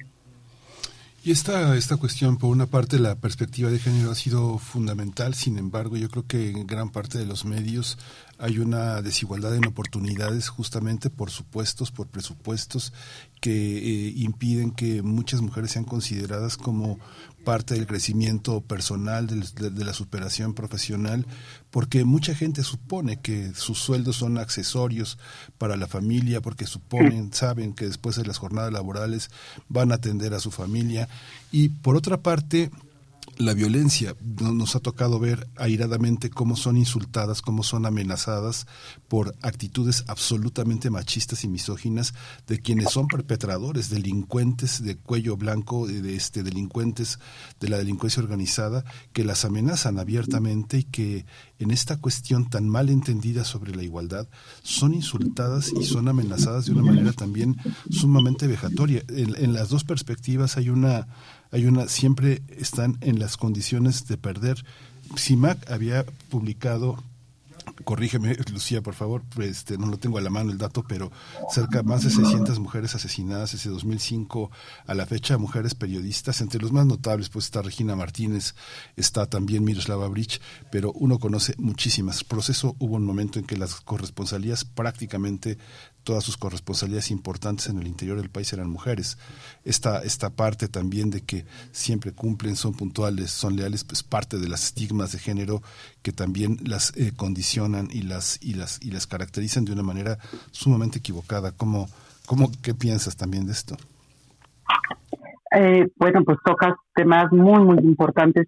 Eh, una de las condiciones de género tiene que ver con esta percepción eh, internalizada que tenemos de eh, el sacrificio. Entonces, las mujeres nos tenemos que sacrificar permanentemente, tenemos que sacrificar nuestro tiempo, nuestro espacio, nuestro descanso, porque nos debemos a, a, a los demás. Eh, y lo hablo en masculino porque esa es la, la, la, condición de género, la construcción de género que tenemos introyectada y en la cual estamos siendo formadas las mujeres incluso hoy en día. Así que, por supuesto, eh, los empleadores saben que nosotras estamos dispuestas a sacrificar nuestro tiempo en aras del reconocimiento, también en aras de tener una mejor oportunidad laboral y ellos aprovechan precisamente eso. Pero eh, déjame decir eh, dos cosas. Además de esta violencia que hemos ido narrando afuera y que tú me preguntaste, eh, quisiera ah, abundar. Hay una violencia interna que no solo dentro de las redacciones, que no solamente tiene que ver con las condiciones laborales, salariales, de oportunidades, tiene que ver con la violencia sexual que se vive dentro de las redacciones. El, el acoso y el hostigamiento sexual sigue siendo una de las violencias más eh, masiva, digamos, eh, naturalizada que está dentro de las redacciones, pero también con las fuentes de información. Eso me parece muy relevante porque todo ello, este sistema violento en el cual nos desarrollamos y se desarrolla el periodismo desde las mujeres, impide permanentemente que podamos tener desarrollo profesional en condiciones de dignidad. Entonces, eh, esto me parece muy importante porque, es decir, señalar no solamente son los jefes, no solamente son los compañeros de trabajo, sea de tu medio o sea de otro medio, eh, de cual puedas estar siendo sujeta a la violencia, al, acoso sexual, eh, las fuentes informativas que tendrían que mirar tu trabajo profesional también se vuelven un peligro, especialmente para las mujeres eh, que cubren política, y hay que decirlo así. Eh, por otro lado, el estigma que se coloca sobre ella en estas, en esto que tú me preguntas, que tiene que ver con estas violencias verbales eh, que se dan dentro de las eh, redes sociodigitales, donde lo que ocurre con las mujeres periodistas es el insulto sexualizado sobre su cuerpo, sobre su físico, sobre su forma de vestir, si es o no casada, etcétera. Es decir, esta violencia de género sexual que se ejerce en las redes sociales, uno por el anonimato que permite las redes sociales y dos porque las propias empresas que dan estos servicios tampoco han generado eh, protocolos eficaces para parar la violencia que se ejerce contra las mujeres que buscan precisamente o que levantan la voz, entre ellas las periodistas, que eh, son eh, pues eso, insultadas de una manera atroz en los espacios sociodigitales, sin, por el simple hecho de ser mujeres, que, que es tal cual, ¿no? Eh, en días pasados compartía una mesa con Almadelia Murillo y ella precisamente narraba eh, cómo eh, en esta em, escritura, esta eh, opinión que ella daba en torno a un posible candidato de Guerrero que estaba acusado de violencia eh, sexual, eh, que ahorita se me va su nombre, pero que ustedes seguramente me van a ayudar, que tiene, que es el papá de la gobernadora eh, de Salgado ah, Macedonio, perdón. Claro, ellas recibieron unos ataques terribles y les hicieron un diagnóstico de las cuentas. Eran cinco mil cuentas las que estaban atacándolas a Almadelia, a, Paloma, a, Pamela Cervera, en fin, este, por hablar del tema. O sea, lo que estamos hablando es una estructura, una maquinaria pagada, por supuesto, para desarrollar cinco mil cuentas falsas, que son los famosos bots que conocemos, que eh, son usados para atacar o para levantar eh, y hacer eh, topping, ¿no? En fin, eh, eh, con insultos que eran realmente terroríficos, pero que también te señalaban lo perverso de las personas que desarrollan estas campañas, porque hacían referencia a las hijas de algunas de ellas, ¿no? Este, eh, amenazándolas de, viola, de violarlas, de, de, de, hacerles eh, cosas terribles, que te habla precisamente de esta condición de género de la cual viven las, las mujeres, donde el estigma se va colocando, porque hay dos cosas, además de esa sexualización de las amenazas, tiene que ver con el descrédito a la tarea profesional de las periodistas. Vendida, chayotera, te paga fulano, es decir, la, se les niega o se nos niega a las mujeres periodistas tener un pensamiento propio.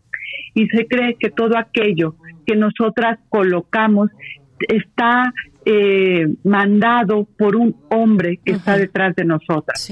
Y esta condición también genera pues un estigma que busca silenciar el trabajo periodístico de cada una.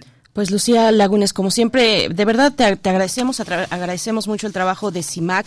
Acérquense a las redes sociales en Twitter, arroba prensa CIMAC y también en el portal eh, cimacnoticias.com.mx. Yo creo que en el gremio sabemos, eh, sabemos los que pues estamos eh, dando seguimiento a estos temas, sabemos que eres un referente obligado, entre otras colegas y otros colegas que están en esta exigencia por la defensa de un periodismo que se desarrolla en estas condiciones tan adversas. Muchas gracias por ese trabajo, Lucía, y por esta conversación para la audiencia de Radio UNAM. Hasta pronto.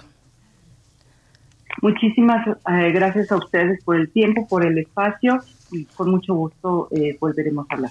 Hasta Gracias, Lucía. Hasta pronto. Hasta pronto. Reporte estadístico, violencia contra mujeres periodistas eh, de CIMAC. Un reporte elaborado por CIMAC y nosotros vamos a hacer una pausa, Miguel Ángel. Vamos a hacer una pausa musical y vamos a seguir con esta obra de Andrew Lloyd Webber en El fantasma de la ópera. Vamos a escuchar la música de la noche. Darkness stirs and wakes imagination.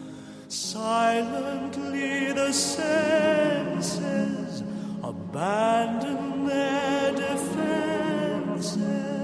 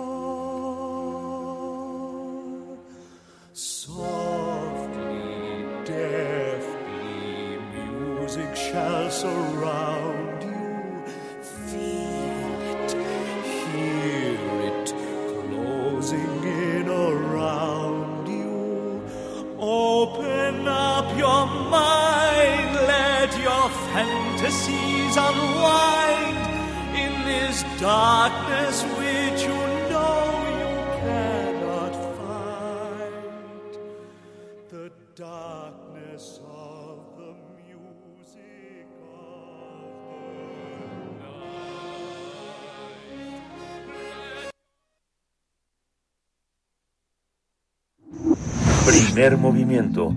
Hacemos comunidad con tus postales sonoras.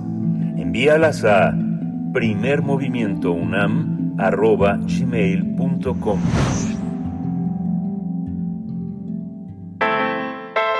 Nota Internacional. Joe Biden anunció su, su intención de buscar la reelección para la presidencia de Estados Unidos en los comicios de 2024. También Kamala Harris confirmó que será la candidata para ocupar nuevamente la vicepresidencia. Además, el actual presidente de los Estados Unidos instó a los votantes a permitirle terminar este trabajo, dijo así, y que dejen a un lado sus preocupaciones por renovar otro periodo, ya que es el mandatario más longevo en el cargo. De esta manera, el mandatario estadounidense celebró el cuarto aniversario el que declaró su campaña para la Casa Blanca en 2019. Tras la noticia, el mandatario recibió una ola de críticas por su avanzada edad, debido a que tendría 81 años en el momento de las elecciones.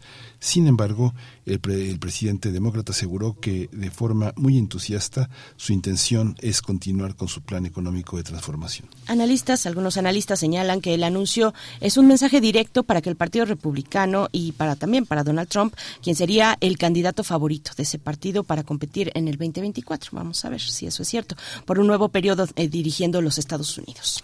Vamos a analizar las intenciones de Biden para buscar la reelección en la presidencia de ese país. Y hoy está con nosotros el doctor José María Ramos, doctor en Ciencias Políticas y Sociología, profesor investigador en el Departamento de Estudios de Administración Pública en el Colegio de la Frontera Norte. Doctor eh, José María Ramos, bienvenido. Buenos días. Buen día, Miguel Ángel. Pidranis, encantado de estar con ustedes y con la audiencia. Gracias, doctor. Buenos días, bienvenido, doctor José María Ramos. Bueno, pues a ver, eh, primero lo primero, el perfil de Biden, eh, la, la, la, edad, por supuesto, la gestión que ha tenido, eh, cuál es cuál es el balance que nos puedes compartir, doctor, y ya después le entraremos a esos otros supuestos, que si Donald Trump está efectivamente en las preferencias de eh, todo el Partido Republicano, en fin, otras cuestiones, pero cuéntanos cómo ves el perfil de Donald Trump, de perdón, de Joe Biden para el 2024. Mira, eh, yo creo que el problema de la edad eh, no, es, no, no va a ser un problema. ¿Por qué no va a ser un problema? Porque está siendo un presidente muy visionario, visionario en el sentido de las propuestas que está planteando. Son propuestas que están, que pretenden eh, replantear, renovar y sobre todo fortalecer la economía de Estados Unidos en un contexto de crisis de cambio climático, la rivalidad con Rusia, la rivalidad política con China, es decir, la geopolítica, estamos viendo una geopolítica muy, muy interesante Y desde ese punto de vista, la ley de infraestructura, la ley de, de, contra la inflación, la ley de que está incluida con la de semiconductores y de los chips, bueno, pues es una ley muy, muy importante para el, para el presente y futuro inmediato de los Estados Unidos. Y si a eso le sumas, Berenice, los cerca de 53 años como, como, como diplomático, como funcionario en Estados Unidos, es sin duda una, una, una gran experiencia que tiene el presidente Biden. Por lo tanto, yo creo que es la mejor opción, además de que no hay muchas opciones por el Partido Demócrata, para contender lo que va a ser otra de las elecciones más competidas desde el punto de vista político y ideológico en Estados Unidos. Hay una parte también, José María, que es, eh, que es esta parte de la, de la presencia de Donald Trump, que eh, con todo y que se afirmaba como un presidente de transformaciones con el regreso de, con, el regreso de América, realmente las visiones transformadoras eh, en relación a un pasado muy largo de Biden eh, se, se, perfilan de una manera distinta. ¿Tú crees que tenga una, una, una base eh, de votantes que también estén pensando a los Estados Unidos en esos términos? Sí, lo que sucede es que el planteamiento que ha planteado Trump es un planteamiento en el sentido de eh, de, hacer frente, en este caso, con la realidad rusa y con la China desde el punto de vista geopolítico. Pero desde el punto de vista de política interna, no creo que tenga, digamos, ni la visión ni la capacidad para atender los grandes retos que tiene el país. Y simplemente lo vimos con la gestión que hizo el COVID. Si él, no, si él hubiera gestionado de mejor manera el COVID, otra cosa hubiera sucedido. Él hubiera sido un presidente que se hubiera elegido. Sin embargo, politizó el tema, no le dio la importancia de vida. Y no obstante, Miguel Ángel, que en ese entonces la coyuntura económica era mucho más favorable desde el punto de vista de menor, de menor desempleo, menor inflación, crecimiento de la economía de los Estados Unidos, que no se tiene en la actualidad. Incluso lo vimos en las pasadas elecciones intermedias del, del, año pasado. Es decir, ahí la situación, tenemos un nivel de casi del 9% de inflación, de las más altas en los últimos 40 años de Estados Unidos, precisamente por, el, por los efectos económicos de la invasión rusa en Ucrania. Ucrania. Entonces, eh, en ese sentido, este, y sobre todo porque los temas que está planteando eh, Trump, que son, que fueron parte del debate, la parte de la democracia, los derechos civiles, el tema del aborto, el tema de los valores conservadores, que, que sin duda algunas son importantes y que van a ser presentes en el contexto eh, sociocultural de la, de la próxima elección y ahora en las elecciones primarias de todo este año, bueno, pues van a reflejar, desde mi punto de vista, reitero lo que lo contaba Berenice, una de las, una de las más competidas eh, batallas políticas, ideológicas y de valores con respecto al presente y futuro de los Estados Unidos. Doctor, bueno, pues, eh, ok, vamos, vamos a volver entonces a algunas cuestiones eh, sobre, eh, sobre todo, bueno, una cosa es las aspiraciones de los candidatos o de los eh, posibles candidatos y otra es el apoyo que puedan obtener por parte de su partido o por parte, digamos, de su base, ¿no? De su base, más, más en lo popular. ¿Cómo, ¿Cómo se ve en esa cuestión? ¿Cómo se ve? ¿Cómo pinta para Biden? Eh, ¿Cuál es la recepción dentro del partido? Pues efectivamente no se ven figuras eh, fuertes eh, por parte del Partido Demócrata. Mm, ¿cómo, ¿Cómo se ve también para Trump? Porque a Trump al parecer sí le pueden hacer la competencia por ahí algunos perfiles. ¿cómo, ¿Cómo lo ves? Así es, mira, en el caso del Partido Demócrata, eh, a pesar de esas críticas iniciales que se dieron y a pesar de la, de la última encuesta que, se dio a conocer de que no había una gran simpatía, una, gran simpatía por el presidente Biden para que buscara su reelección precisamente por el tema de la edad, no obstante, y como lo, se lo comentaba también a Miguel Ángel, este, bueno, pues es que no, no hay otra opción. Este, Kamala Harris, a pesar de su liderazgo, a pesar de que es mujer, no ha generado, digamos, ahí una mayor visibilidad y además, obviamente, está respetando en este caso a la persona que le invitó. Y ahora el hecho de que vaya en la fórmula, pues es un hecho de que pues va a estar ahí, de que el voto de las mujeres va a ser muy importante y sobre todo porque reitero que los temas de la democracia, de la libertad, que son parte del eslogan, van a estar nuevamente presentes. Entonces, desde el punto de vista de los demócratas, creo que no va a haber bastante este, polémica más allá del tema de edad. En el caso del, Partido Republicano, eso es muy interesante, Berenice, porque este, este, él, Trump sigue liderando las encuestas, no obstante esta diversidad de acusaciones que tiene, creo que ayer estuvo una sobre el caso de una, de una presunta violación, pero bueno, eso él lo está viendo como un tema de oportunidad, como un tema de visibilidad. Sin embargo, Berenice, hay cerca de un 30% de votantes moderados republicanos que este tipo de votantes pueden ser la base para elegir, para elegir, no obstante, a Trump o elegir a otro candidato que puede ser, perdón, el gobernador de Francis, que es un gobernador más moderado, más joven, con otro tipo de visión, pero que no tiene el liderazgo que tiene Trump ni la visibilidad política y social. Ese va a ser un punto interesante y además se ha metido ahí un problema con, con una empresa en el sentido de que la quiere despedir por una razón, por una serie de valores morales, en parte fiscales, etcétera, ¿no? Pero bueno, yo creo que la, disputa va a estar en el Partido Republicano y sobre todo porque varias de sus propuestas de alguna manera son bastante críticas y contrarias a lo que de alguna manera ha establecido Biden con respecto a México. En el marco de las relaciones internacionales, José María, ¿cuál es la cuál es la carta la carta de Biden con mayor peso? China, eh, eh, Europa, América Latina, México, en, el terreno comercial, en el terreno de la migración, en esta en este signo fatal de la guerra y el medio ambiente. Sí, eh, Miguel es una pregunta muy interesante. Una de las más importantes tiene que ver con eh, la disputa económica financiera con China. Prueba de ello es que él estableció la ley contra la inflación, este, la ley que tiene que ver con los semiconductores, porque la mayor parte de los semiconductores para construir, para elaborar o para manufacturar los autos del futuro, que son eléctricos, venían de China. Entonces, es una política pública que no se había planteado y va en ese sentido, Miguel Ángel, va en el sentido de reactivar la economía para hacerla menos vulnerable de esta rivalidad que tiene con China que va a crecer. Incluso yo no descartaría que en los próximos meses se diera una invasión o un enfrentamiento con Taiwán y eso va sin duda alguna a complicar el contexto geopolítico. Desde ese punto de vista, México y a través del TEMEX suscrito en el 2022 en el 2020, perdón, van en sentido de aprovechar las cadenas de valor, aprovechar esta vecindad que pues ha tenido sus costos, sus beneficios desde el punto de vista de relocalización de las empresas, bien de, de industria mezcladora, pero adicionalmente también trae un tema muy importante de fortalecer el cambio climático con una serie de políticas de transición, energías limpias, etcétera, etcétera.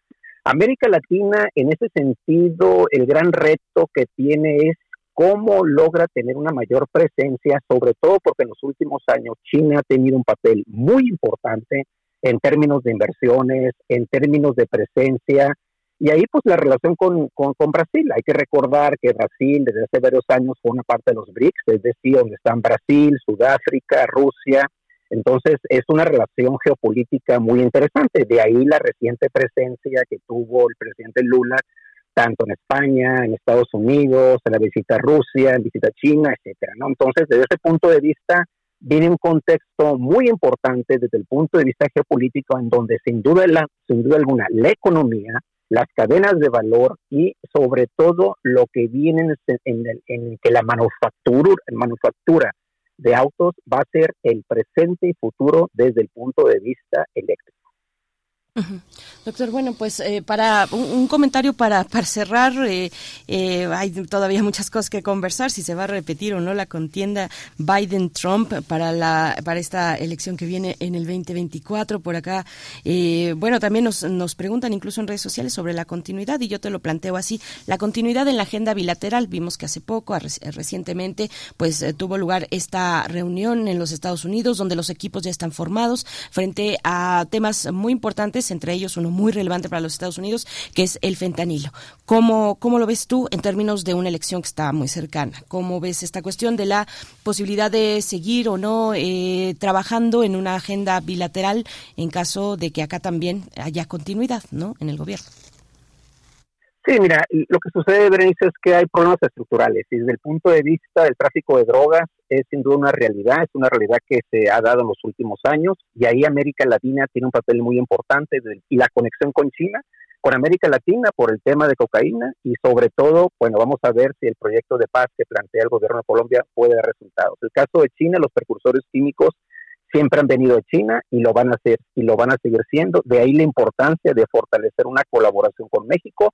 El problema va a ser, desde mi punto de vista, si el tema de las drogas va a ser igual de importante al interior de la política interna que el tema migratorio. Ese va a ser el tema, sobre todo porque hay que recordar que de hace dos años se planteó un, cambio de enfoque de la política de drogas, es decir, fortalecer el tema de salud pública. Sin embargo, estamos viendo algo muy contradictorio, que se ha incrementado de manera enorme el consumo de drogas y sobre todo opiáceos, opiáceos, opiáceos y además los derivados de fentanilo. Entonces, desde esa perspectiva, sin duda alguna el papel de México, sus fronteras, cómo se gestionan estas fronteras. El día de hoy hay una reunión con la, con la encargada de temas de drogas del Departamento de Estado.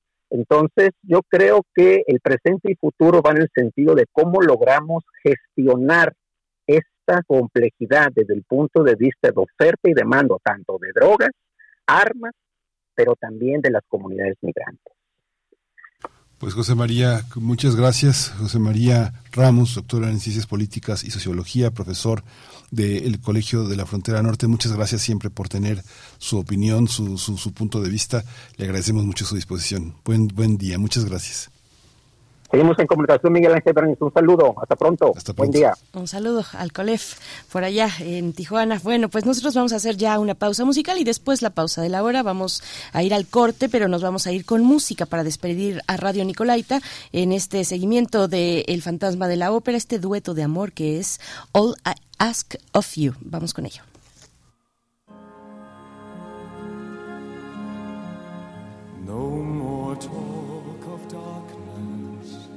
Forget these wide-eyed fears.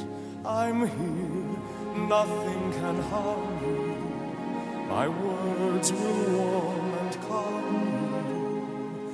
Let me be your freedom. Let daylight dry your tears. I'm here with you beside you to guard you and to guide you.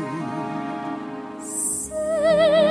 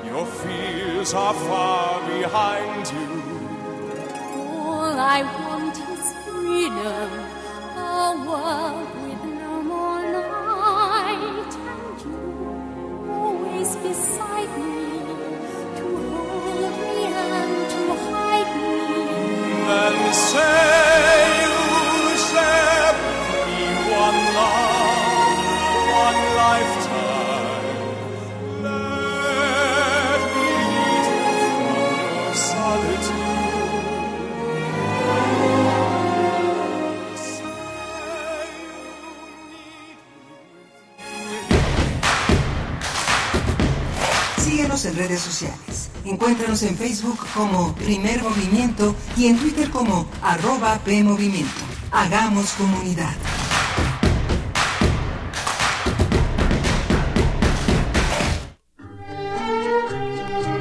Compartimos música para inspirar un recuerdo.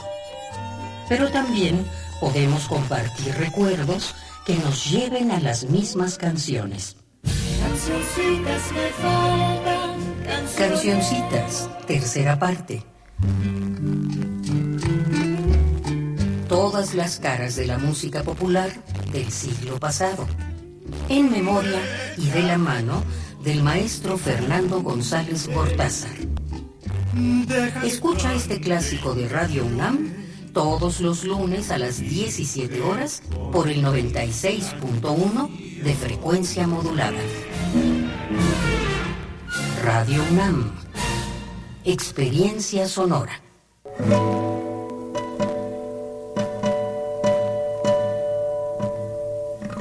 Hola, soy Ana Lara y los invito a descubrir quiénes son los compositores contemporáneos, qué escriben y quién los interpreta. La cita es todos los miércoles a las 18 horas en Hacia una nueva música, por supuesto en Radio UNAM 96.1 FM, Experiencia Sonora.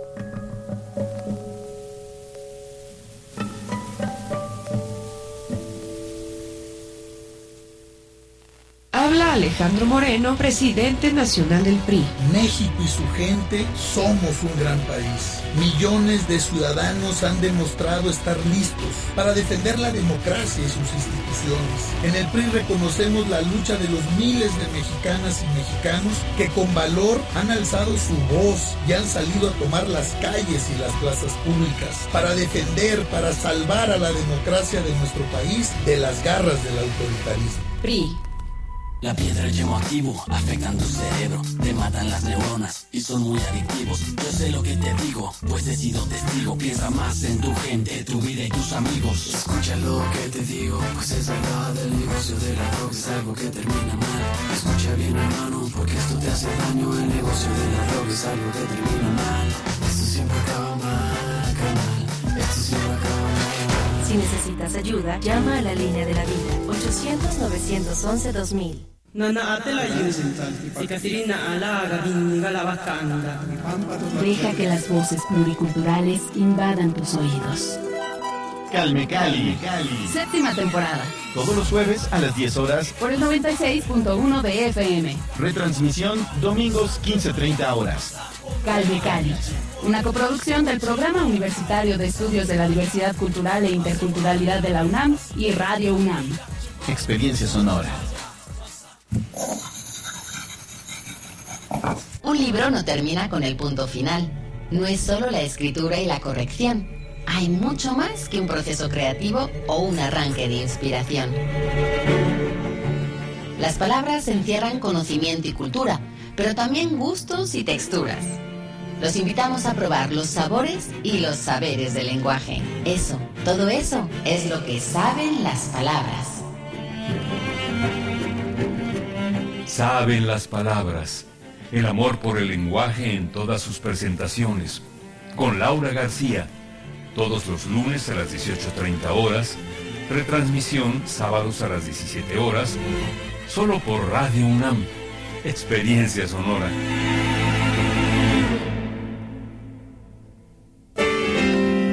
Música que sensibiliza la vida. Asómate a su mundo. Panorama del Jazz con Roberto Aimes. Lunes a viernes a las 19 horas por el 96.1 de FM. Radio UNAM. Experiencia sonora. Encuentra la música de primer movimiento día a día en el Spotify de Radio UNAM y agréganos a tus favoritos.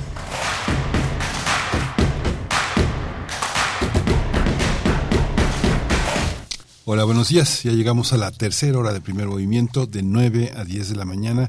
Estamos en este martes 2 de 2 de mayo, ya mayo inicia, son las 9 de la mañana con 4 minutos, esto es primer movimiento, estamos en Radio UNAM, en Adolfo Prieto 133, está Rodrigo Aguilar en la producción ejecutiva y nuestro compañero Andrés Ramírez en la, en, la, en coordinación de la cabina o de lo que queda de ella, de la consola. Está mi compañera Berenice Camacho al, eh, frente de la conducción. Berenice, buenos días. Miguel Ángel Quemain, un gusto, un gusto estar contigo en esta mañana. Estamos aquí en vivo, 96.1 la FM y 860 de amplitud modulada. Hemos tenido pues algunos, algunos temas eh, técnicos y desafortunadamente en este momento no estamos en internet. Extrañamos muchísimo a nuestro, a, a la audiencia que se reúne en torno a la web, a la web, ya sea en la página electrónica de Radio UNAM, radio.unam.mx o en las distintas plataformas que reproducen la señal de radio. No estamos por allá con ustedes, pero estamos aquí. Estamos aquí en la radio, en la Ciudad de México. Eh, y bueno, vamos a tener en unos momentos más, la poesía necesaria. Y viene la mesa del día también interesante que habrá que, revisar cada una de las leyes eh, y de las modificaciones que se aprobaron este fin de semana. Habrá que ver, bueno, este viernes, entre viernes y sábado, habrá que, habrá que ver, eh, bueno, cuáles, cuáles son los detalles y características de cada una, implicaciones también. El caso de la ley minera es muy importante, muy relevante y, bueno, fue aprobada en el Congreso mexicano. Ya aquí, hace unos días, en la antesala, digamos, de la aprobación de esta ley, estuvimos conversando con integrantes de Cambiemos la Ya, que es una eh, red de colectivos, de colectivos de especialistas y de distintos eh, participantes que están exigiendo pues una ley minera justa para todos y todas, para las comunidades, sobre todo para el medio ambiente, con una visión amplia. Así es que vamos de nuevo a tener a dos invitadas de eh, Cambiemosla Ya.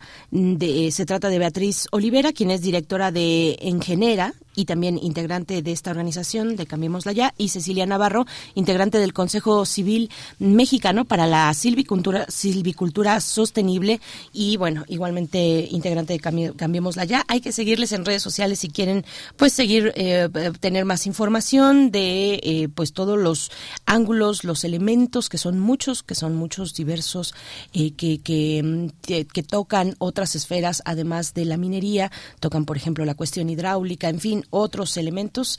Eh, esta ley minera de gran trascendencia, así es que vamos a tener en la mesa del día una conversación eh, importante y amplia sobre, sobre este tema, Miguel Ángel. Sí, muy interesante, muy interesante el tema, lo hemos seguido con eh, muchísimo, con muchísimo detalle.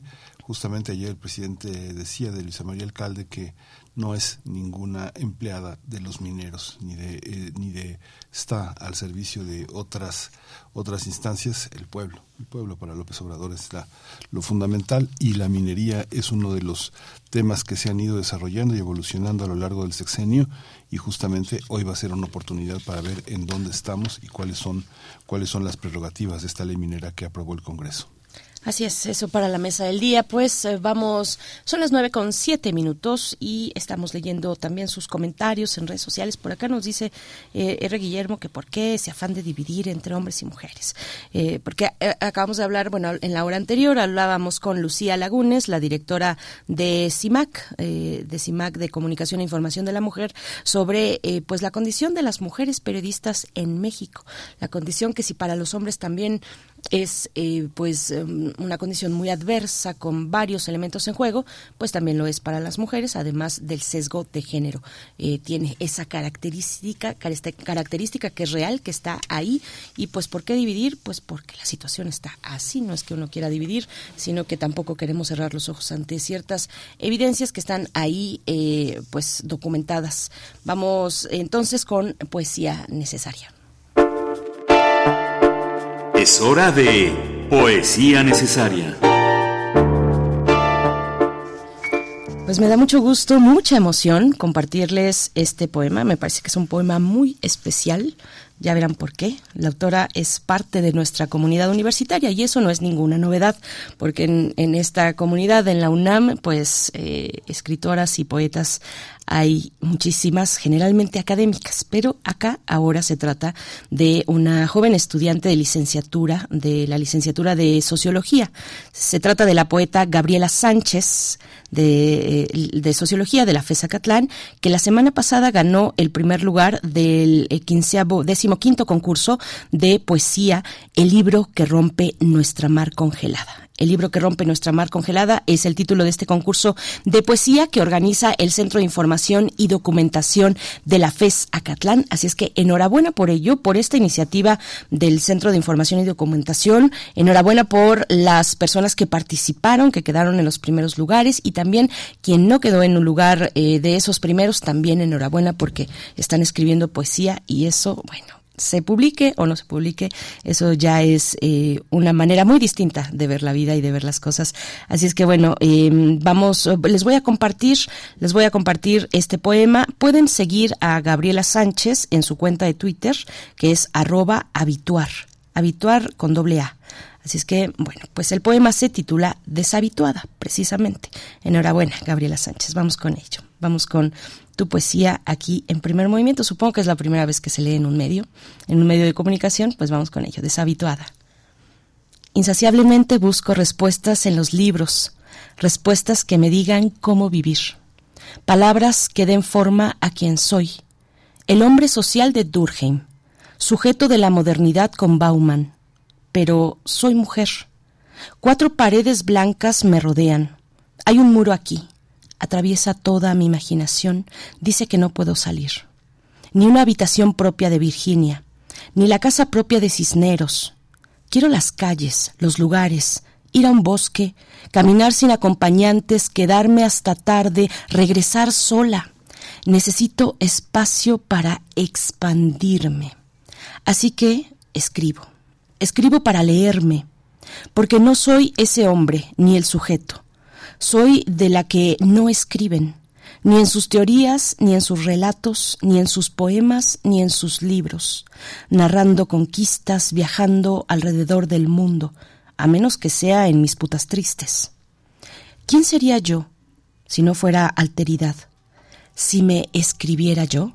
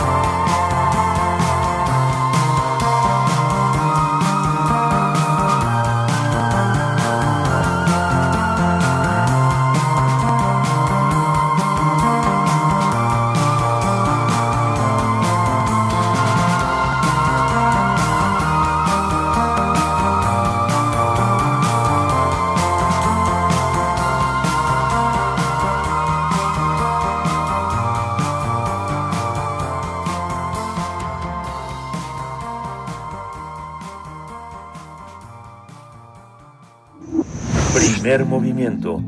Hacemos comunidad con tus postales sonoras. Envíalas a primermovimientounam.gmail.com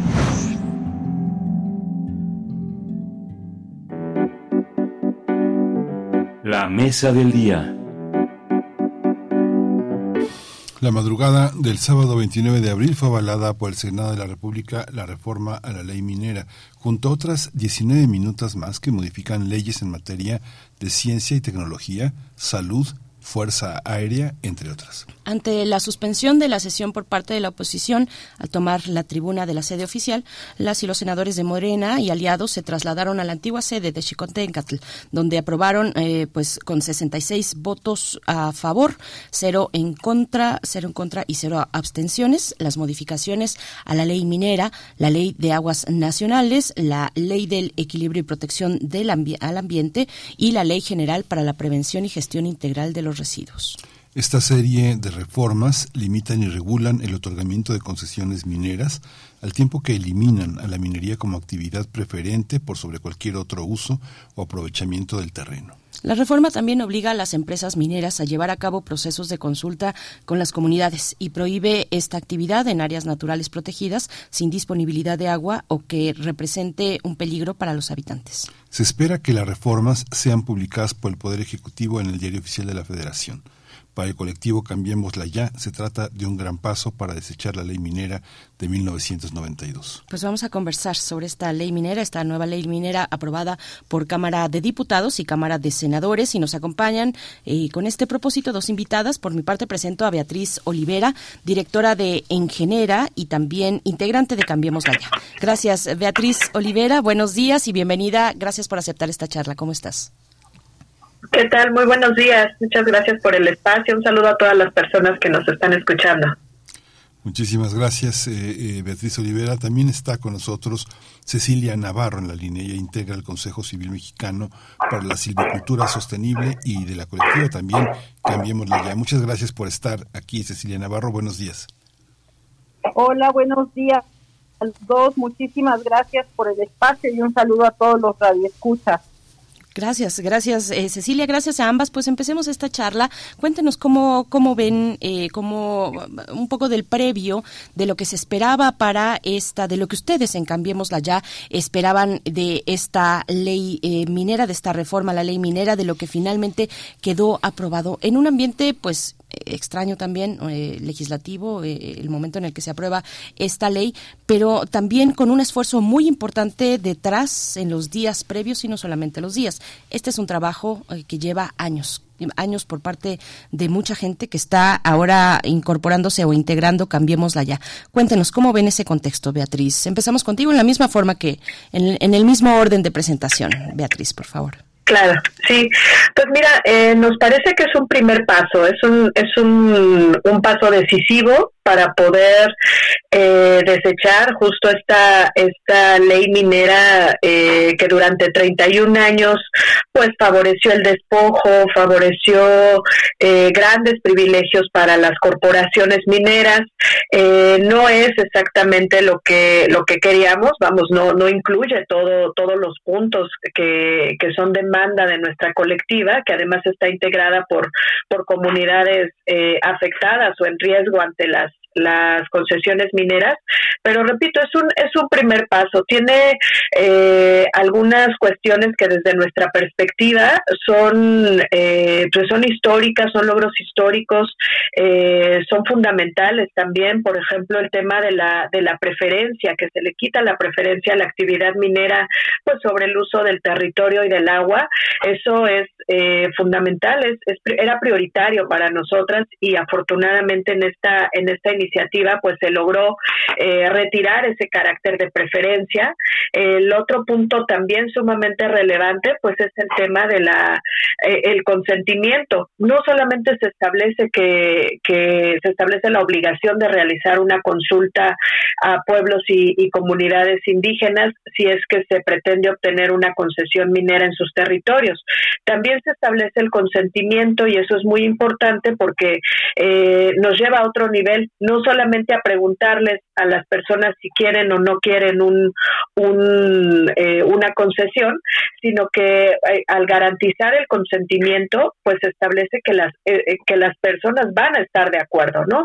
Si ellas no dan su consentimiento, pues aunque se les consulte, pues no se les podría otorgar la no se podría otorgar la concesión minera. Entonces, pues desde nuestra perspectiva estos dos puntos son son fundamentales, aunque por supuesto hay otros más y también hay cosas que, que quedaron fuera que seguramente vamos a platicar de ello en un momento, pero sí, sí quisiera señalar eso, que, que para nosotros está este primer paso, pues es histórico, es relevante, eh, es un paso decisivo.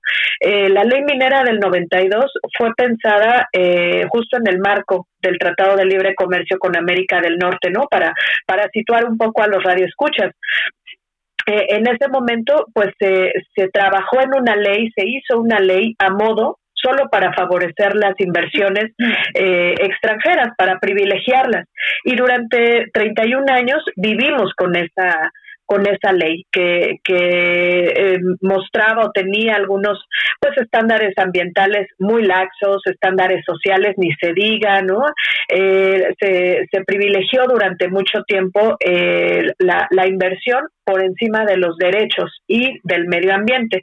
Entonces, este cambio para nosotras pues lo, lo, celebramos junto a las comunidades que, que acompañamos, aunque también consideramos que falta, ¿no? Que justo es eso, un primer paso.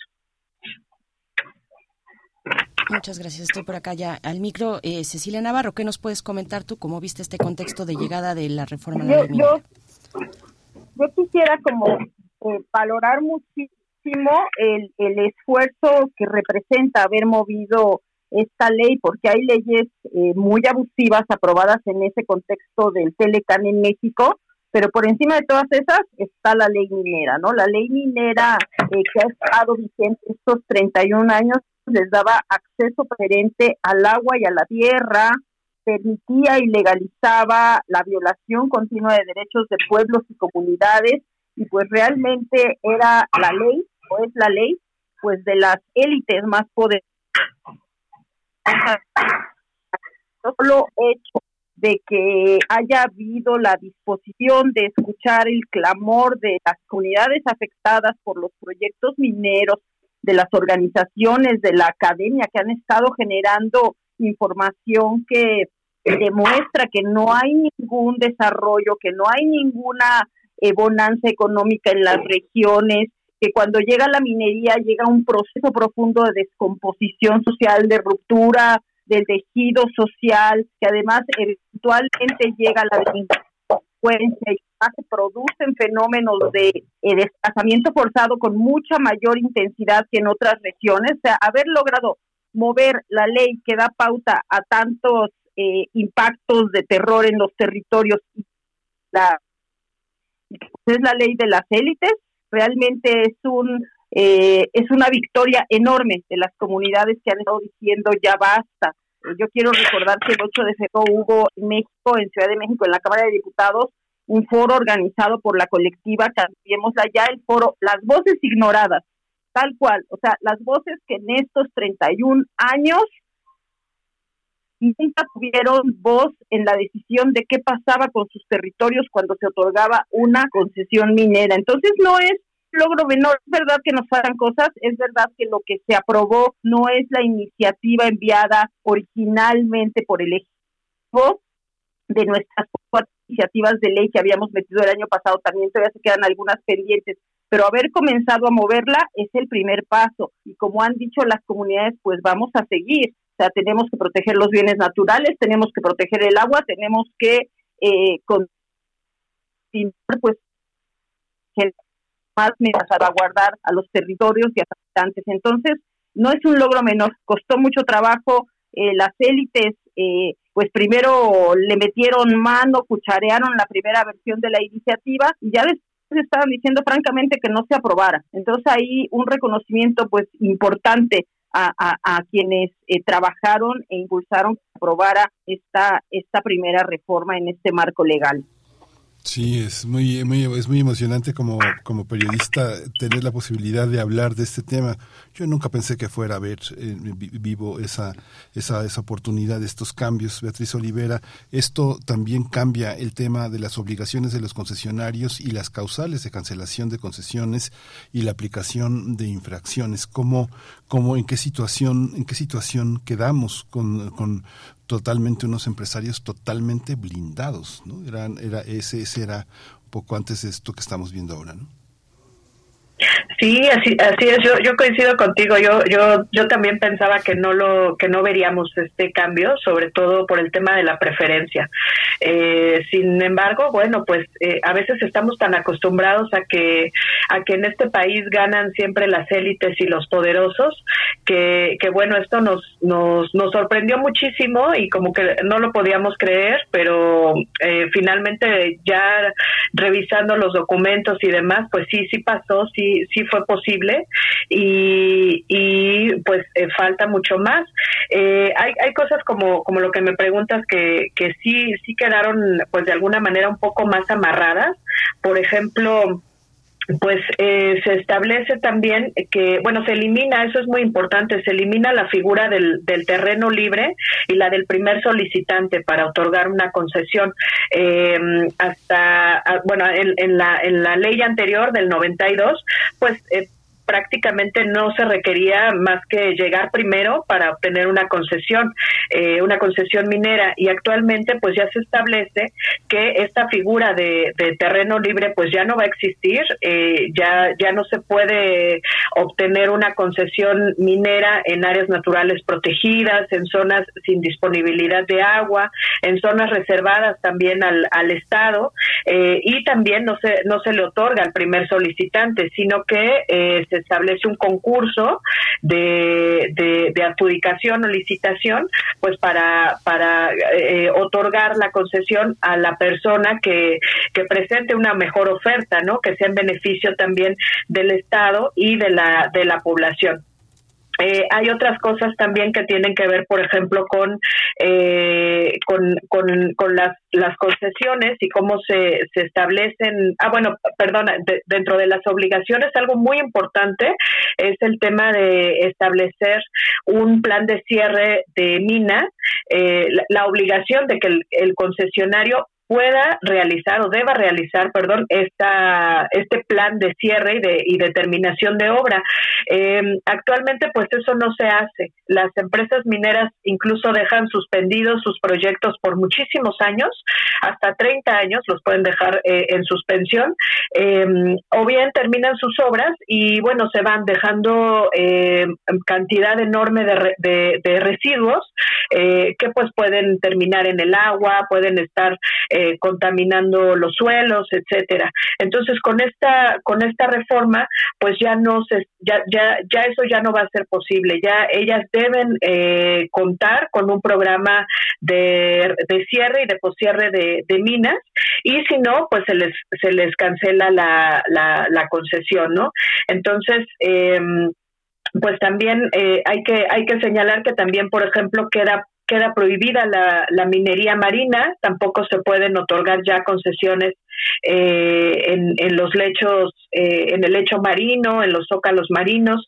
Eso también es, es muy relevante eh, por el grado de, pues, de peligrosidad, ¿no? Este, el grado de riesgo que, que, que, tiene este tipo de actividad minera, inclusive pues en, en las áreas naturales protegidas, en las zonas eh, en las que se ponga en riesgo a la población, también eso se señala eh, como en, en, el artículo 14 de esta nueva ley, que no se van a otorgar esas esas concesiones. Entonces, sí se establecen pues nuevas eh, nuevos candados, eso es muy importante y también el tema de la de la especulación, que ya no se pueden dejar eh, lotes lotes concesionados ociosos. Eso, eso es muy relevante porque las empresas usaban esos tiempos enormes en los que adquirían una concesión y luego las ponían a, bueno, empezaban trabajos, si bien eh, si, si, si, si había suerte, empezaban, podían empezar trabajos muchos años después.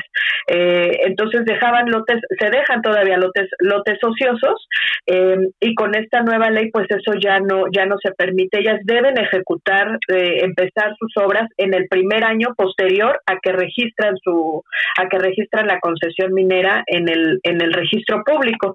Y eso pues de alguna manera va son candados que se están poniendo a la especulación a la especulación minera. Eso es muy relevante porque la, la, la especulación pues eh, justo es lo que ha favorecido más que diría yo más que la, la extracción de los minerales la especulación ha, les ha llenado los bolsillos a estas empresas mineras no porque pueden tener una concesión traspasarla, este, venderla en el mercado eh, y con ello se va incrementando el valor de, ese activo y ellos, pues las empresas, se van beneficiando sin haber realizado eh, nunca un proceso de, de, extracción o de exploración en una zona, ¿no? Es la mera especulación financiera. Entonces, con esta ley, a mí me parece que ese también es uno de los, de los avances importantes.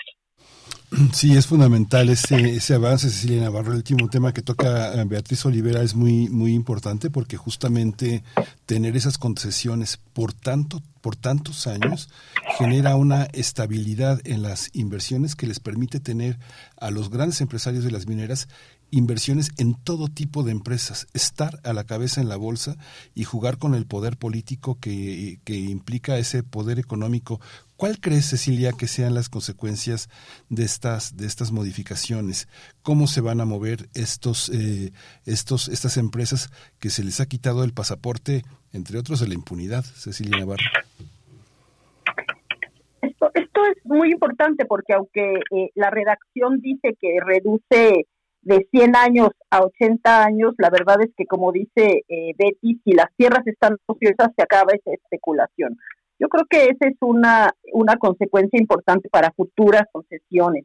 En este eh, periodo en el que estuvimos pues presionando y que se aprobara, eh, que se modificara la ley minera, surgieron muchas pues declaraciones de las empresas diciendo que no, que se iban a perder muchos empleos, incluso algunos sindicatos mineros también decían corren corren peligro nuestras fuentes de trabajo. Es importante decir que eso no es cierto. Las concesiones que ya están operando van a continuar operando tal como están. Esos trabajos de ninguna manera se van a perder. Y en lo que se refiere a concesiones, pues eh, no es una ley y que digas muy radical, la verdad es que todavía tenemos que luchar por hacerle mejoras más importantes y lo que quiero empezar a hacer es ponerle un poco de orden a este sector que ha operado pues absolutamente eh, de manera impune, de una manera irresponsable, en la que no reporta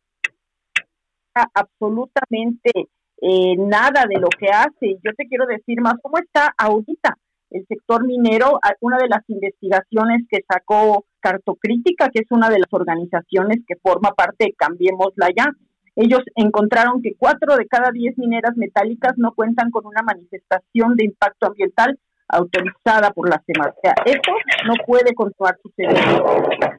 Se abre, pasar por un proceso de consulta eh, eh, para obtener el consentimiento previo libre e informado, pero además tiene que tener una manifestación de impacto ambiental, es un proyecto amplio, integral, en el que diga cuáles son los impactos del proyecto y cómo esos impactos Actualmente, por ejemplo, los eh, las famosas presas de Jale, que es donde las mineras acumulan sus residuos, pues se convierten en vertederos de residuos peligrosos de metales pesados, de sustancias tóxicas que están ahí abandonados al agua, al aire libre, que se filtran al suelo, al agua, que cuando hay arena pues contaminan a las poblaciones vecinas, en fin, son una auténtica amenaza para el ambiente y la salud. Las eh, mineras por obligación tendrían que eh, reportar qué es lo que vierten en estos lugares, qué vierte agua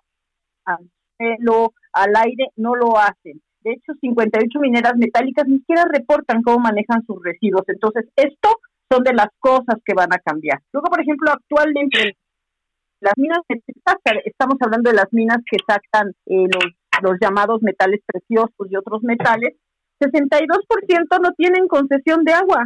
O sea, extraen el agua sin reportarla y mucho menos sin pagarla y sin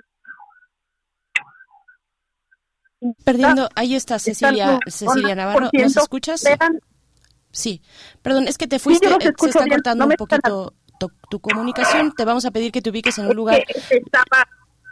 No creo que no me esté escuchando. ¿Aquí me escuchan bien? Sí, ahí te estamos escuchando, Cecilia. Sí, adelante, por favor. Es que empecé a mover la cabeza dándoles los datos así toda indignada, por eso me dejaron de oír. Mil disculpas. No, Decía que, mire, entre que van a cambiar es que, eh, por ejemplo, de las minas metálicas que hay en México, que son 249, 62% no tienen concesión de agua. Eso para las próximas concesiones mineras se acaba. Si están en una zona con estrés hídrico, no hay permisos para operar. Pero además de eso, si no tienen concesión de agua, no hay manera de que operen. O sea, realmente estamos hablando de 31 años en los que estas empresas mineras sacaron eh, pues miles o no sé cuántas toneladas de metales, destacadamente oro y plata, pero también otros que no reportan, que no informan y que además lo hacen sin ningún cuidado del medio ambiente, sin importar que dejen agua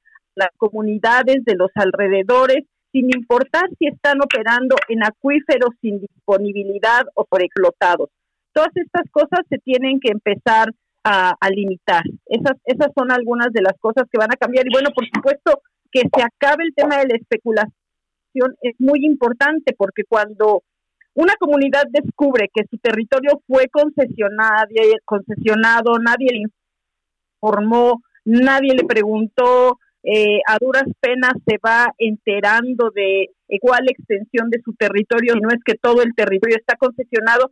Esto genera una enorme incertidumbre y además una enorme presión para ellos, porque no saben qué va a pasar, empiezan a ir quienes hacen exploración, generan un ambiente tenso, este, entonces estas cosas tienen que empezar a cambiar con esta legislación. Repito, le faltan muchas cosas, por ejemplo, la versión original del Ejecutivo pues estaba muy articulada con el tema de agua. En la versión que se aprueba queda pendiente el tema de agua. Desde Cambiémosla ya estamos muy comprometidos con trabajarlo inmediatamente en cuanto entre en vigor esta ley. Pero de entrada se empieza a poner orden a un sector que nunca le da nada bueno a los territorios donde opera.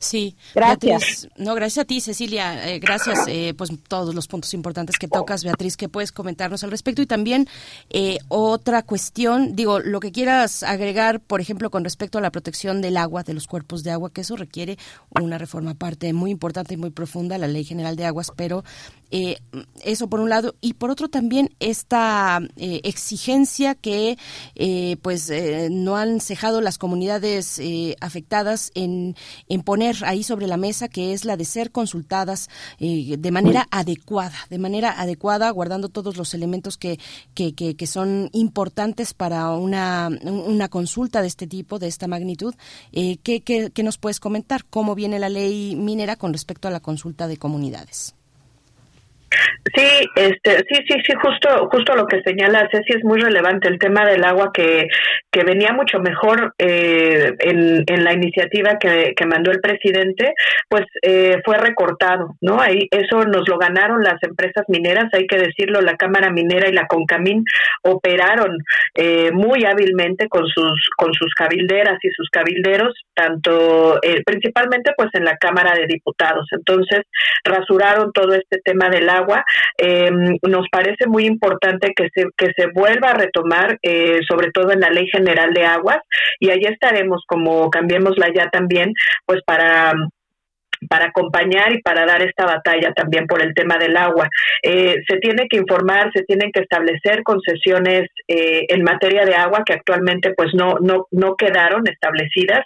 Eh, se le quitó la preferencia en al menos en ese en ese dictamen, pero el agua de laboreo pues todavía la lo puede la puede seguir usando la, la actividad las empresas mineras solamente tienen que reportar y pagar, ¿no? Es así de así de simple. Imagínate imagínate que eso ni siquiera hacían, no, no reportaban ni pagaban por esos derechos. Entonces, pues un paso a la vez, pero sí, sí nos parece muy importante el tema del agua. El tema de la consulta, decía hace un momento que eh, sí se establece una, eh, la obligación de realizar una consulta eh, con miras también a obtener el consentimiento. Es decir, el, el consentimiento aquí es el derecho. Entonces, eh, cuando, se, cuando se, se habla de pueblos o comunidades indígenas o afromexicanas, pues en esta ley ya se establece la obligación de no solamente consultarles, eh, sino de, de obtener eh, su aprobación. Eh, para poder realizar la, la, para poder otorgar una concesión. Si no se obtiene su consentimiento, si las comunidades dicen me consultaron, pero dije que no, pues entonces no se debe otorgar esa, esa concesión, que es diferente a cuando solamente se establece la consulta. ¿no? Este, eh, se puede se puede establecer la consulta independientemente del resultado, pues ya a veces las autoridades dicen, bueno, ya se se consulte, va el proyecto. Aquí no, aquí se establece consulta y consentimiento. Entonces, eso, repito, es, es muy relevante y que además la consulta pueda ser realizada eh, con pertinencia cultural, es decir, en, en las lenguas, en los idiomas que se hablen en las comunidades, eh, que sea de manera previa, libre e informada eh, y de buena fe. Entonces, eh, todos esos son los, los criterios que se establecen en, en, esta, en esta ley de, de, em, de minería. Y también, desde mi perspectiva, otra cosa que está haciendo falta pues es el tema de una reforma fiscal. Ese aspecto no se tocó y es muy relevante. Eh, yo lo veo también muy complicado, pero vamos, si si, si los diputados, los, senadores eh, eh, ya vieron que esto es algo positivo, seguramente con el y que sí se pudo, ¿no? Entonces creo que una reforma fiscal no no estaría nada mal. Actualmente las empresas mineras pagan muy muy poquito en términos de impuestos de, de ingresos a la, a la federación es menos del 1% de todos los ingresos tributarios, lo que proviene del sector minero, y eh, en contraste pues con sus enormes ganancias, con todo este mercado eh, financiero ¿no? que tenían a su disposición con la, con la especulación, eh, entonces vale la pena también pues que, que, empecemos a trabajar sobre una reforma fiscal y en términos de transparencia. Esos aspectos quedaron olvidados en, en esta en esta ley. Vamos, tampoco tampoco es que en la en la ley minera se establezcan cambios a lo a lo fiscal, eso va en la Ley Federal de Derechos pero sí, sí también queremos empezar a ponerlo sobre la mesa, porque justamente por eso cuestionamos la utilidad pública de, de, la minería. Eh, en realidad, eh, eh, como decía hace un momento, están aportando muy poquito al, al Producto Interno Bruto, es el 0.4% del PIB, menos del 1% de los, de los ingresos tributarios, el 0.66% del empleo asegurado en, en el país. Entonces, sí creemos también que, que hay que avanzar hacia una, una reforma fiscal en la que estas grandes corporaciones, estas élites que se llevan los minerales, el oro y la plata, pues también dejen un poco más al erario público y que de verdad pues la minería sea de beneficio para la población, ¿no? Eso es lo que podría señalar. Sí, eh, qué, interesante, Cecilia. Bueno, ¿cómo ves estas cuestiones? No, pues sí, esta, este tema eh, de que tampoco es que la actividad minera esté aportando a las arcas, a las arcas públicas, eh, que sea representativo, eh, lo que el beneficio que, que, que regresa a, al, al, país, al pueblo, pues es uno, porque es uno de los argumentos. Otro de los argumentos también, digamos, de, de, de, de las empresas o de quienes defienden los intereses de las mineras es que con ellas llega el desarrollo o traen consigo desarrollo y, empleo también para las comunidades. ¿Cómo ves esta parte tú, Cecilia? Y respecto a la cuestión de la consulta, mm, solamente preguntarte a ti también si la ves suficiente, si la ves fuerte, eh, cómo tal cual quedó, mm, ¿cómo lo ves, Cecilia? Gracias. Mira, llevamos 31 años en los que se ha demostrado fehacientemente que la minería tal como se lleva a cabo en el país no le deja ningún beneficio a las comunidades, bueno, ni a las arcas públicas, como, comentó ya de hecho, eh, para pues más indignación de ustedes y del auditorio, les devuelven IVA. O sea, porcentualmente los radioescuchas, ustedes y nosotras pagamos muchos más impuestos que los que eh, pagan estas empresas que extraen los minerales de la nación del subsuelo, no reportan cuántos y entonces pues no, no están pagando los impuestos que deberían de pagar. Ese es un tema muy importante, pero aparte de ese tema, yo les quería comentar una cosa que, que hemos enfatizado mucho desde Cambiemos la Ya y que es uno de los temas principales por los que hemos buscado este cambio, que es el hecho de que en los eh, principales municipios productores de oro y productores de, de plata, la población en pobreza y en pobreza extrema, pues se tiene un promedio muy alto, incluso por encima del promedio de la media nacional. Quiero mencionarles, por ejemplo, el caso de eh, la comunidad de Eduardo Neri Guerrero, donde se extrae oro. Bueno, la población en pobreza es 71.9% y la población en pobreza extrema 25.2%. El caso de Chinipas de Almada, Chihuahua, 86% de la población está en pobreza, 36.3% está en pobreza extrema. Estamos hablando de los municipios eh, con la mayor producción de oro en el país. Y México, bueno, destaca por su eh, producción, se, se, cuenta entre los mayores productores del mundo. En el caso de Fresnillo, en Zacatecas también el porcentaje de población en pobreza extrema es 56%, el, el 8%, perdón, 56% pobreza, 8% eh, pobreza extrema. En Mazapil, Zacatecas, un lugar que tiene muchísimos problemas, es donde Peñacito este, donde está la, la minera de Frisco, que quieren comprar, eh, convertir en un tajo a cielo abierto y los eh, habitantes de la región se oponen. Bueno, en Mazapil, 59.9% de la población en pobreza, 23.2% de la población en pobreza extrema. Entonces, bueno, con estas cifras, ¿de qué nos vienen a hablar? ¿De qué desarrollo están hablando? Con menos de 1% del PIB que aportan a las arcas públicas con alrededor de en 150 mil empleos, de acuerdo con las cifras del INSS, todas las cifras que manejamos son cifras oficiales, eso es lo que realmente generan. Entonces, ¿de qué nos vienen a hablar? No generan suficientes empleos o a lo mejor los 400 mil que presumen son empleos informales en uno de los oficios más peligrosos del mundo. Cabe, cabe también preguntarse si es así la cosa, pero oficiales hay mucho menos de 200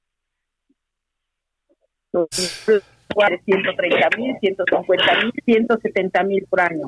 Luego los, los municipios donde extraen, pues la gente no mejora sus condiciones de vida, todo lo contrario, empiezan graves problemas de salud, empieza esa percepción de la llegada de delincuencia organizada. En fin, es, es, es una situación extrema. Por supuesto que en estos tres años podemos ver claramente que todas las promesas de este modelo extractivo no se cumplieron. O sea, lo que sí es que pues las mayores fortunas de este país están asociadas a esta actividad.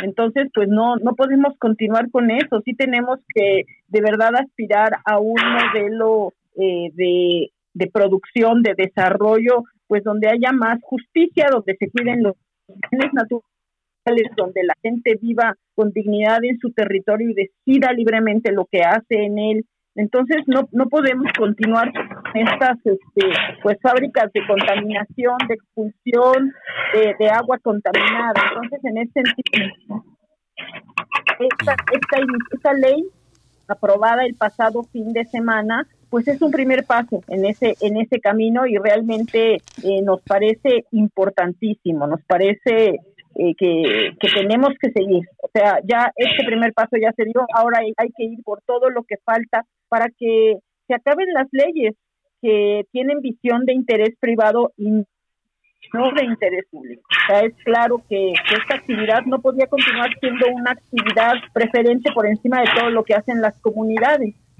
Entonces, este, pues, eso sería, ¿no? Estamos eh, esperanzados de... Sí. Pues muchísimas gracias, muchísimas gracias Beatriz Olivera, directora de Engenera, Cecilia Navarro, integrante del Consejo Civil Mexicano para la Silvicultura Sostenible y de la colectiva Cambiémosla Ya, pues hay que celebrar, hay que celebrar pensando y tratando de intervenir en estos, en estos temas que se quedan ahora eh, con una gran oportunidad de, de entenderlos y de una gran participación de la ciudadanía y de las comunidades. Muchas gracias a las dos, Beatriz, Cecilia, gracias. Estamos al, estamos al habla. Muchas gracias a ustedes. Un saludo a todas las, las radioescuchas. Gracias. Gracias. Muchas gracias. Eh, yo, yo quisiera comentarles, pues, que quisiera aprovechar este último minuto para invitar eh, a todas y a todos a que sigan nuestras redes. Es arroba cambiémosla ya en Twitter, también en Facebook. Eh, infórmense de este tema. A veces parece que la minería es muy ajena eh, a lo que ve en nuestra realidad, pero no, tiene absolutamente todo que ver. Entonces, seguir como más de cerca el tema, escuchar a la comunidad.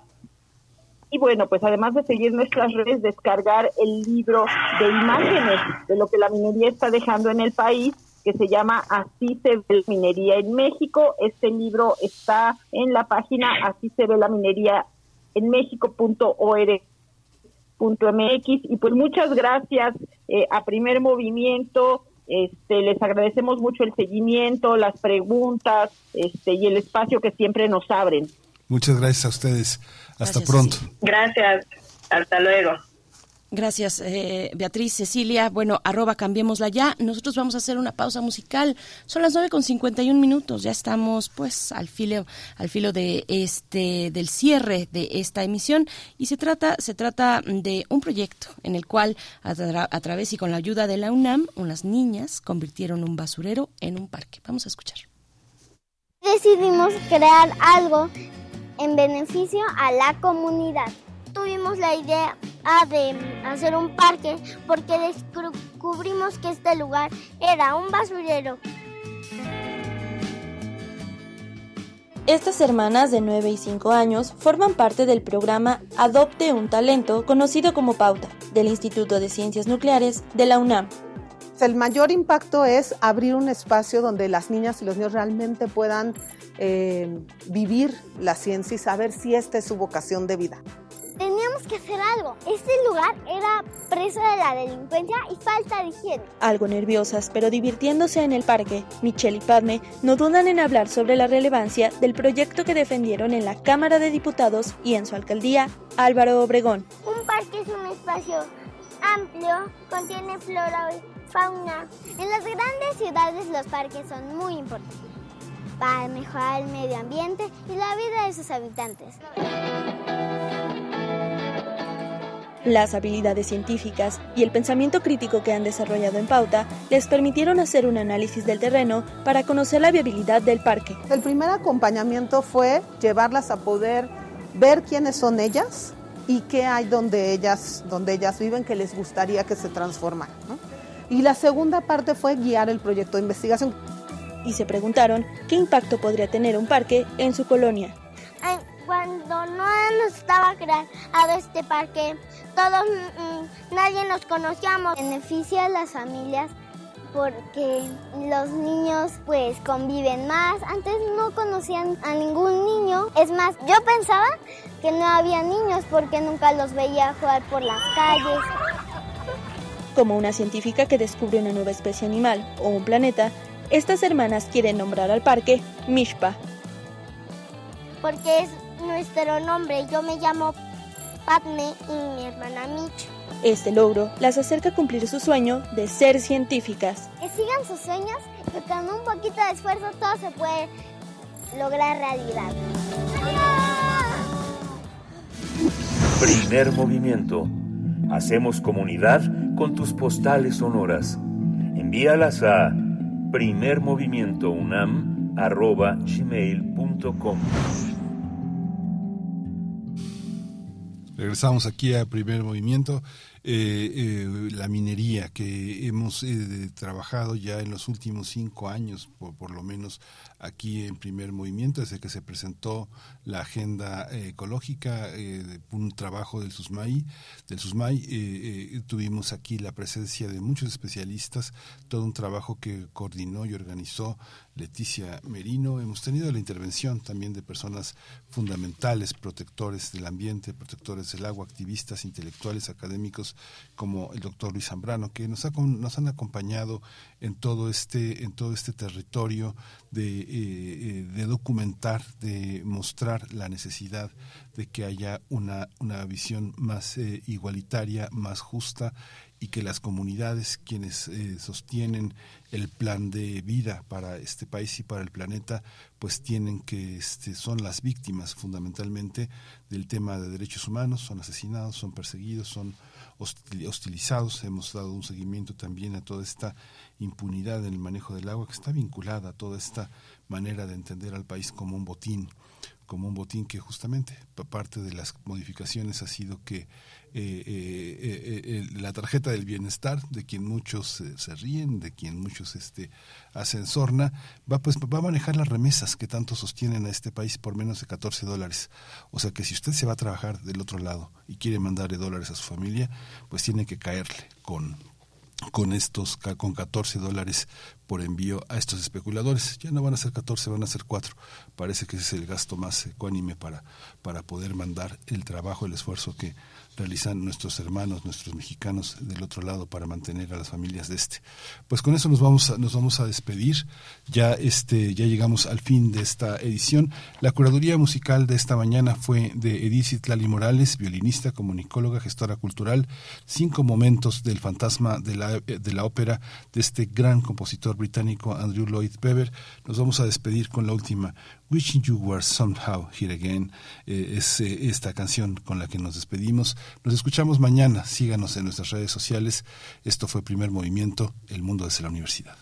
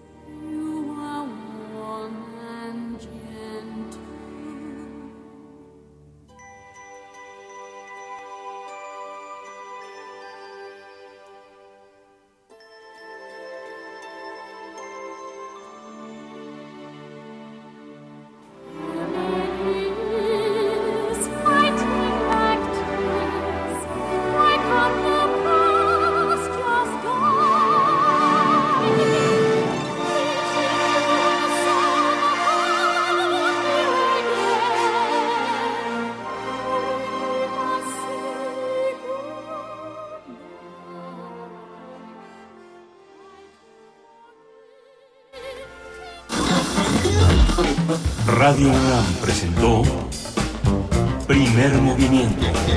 El mundo desde la universidad. Con Berenice Camacho y Miguel Ángel Gemain en la conducción. Rodrigo Aguilar y Violeta Berber, producción. Antonio Quijano y Patricia Zavala, Noticias. Miriam Trejo, Coordinación de Invitados. Tamara Quiroz, Redes Sociales. Arturo González, Operación Técnica. Locución, Tessa Uribe y Juan Staca. Quédate en sintonía con Radio UNAM. Experiencia Sonora.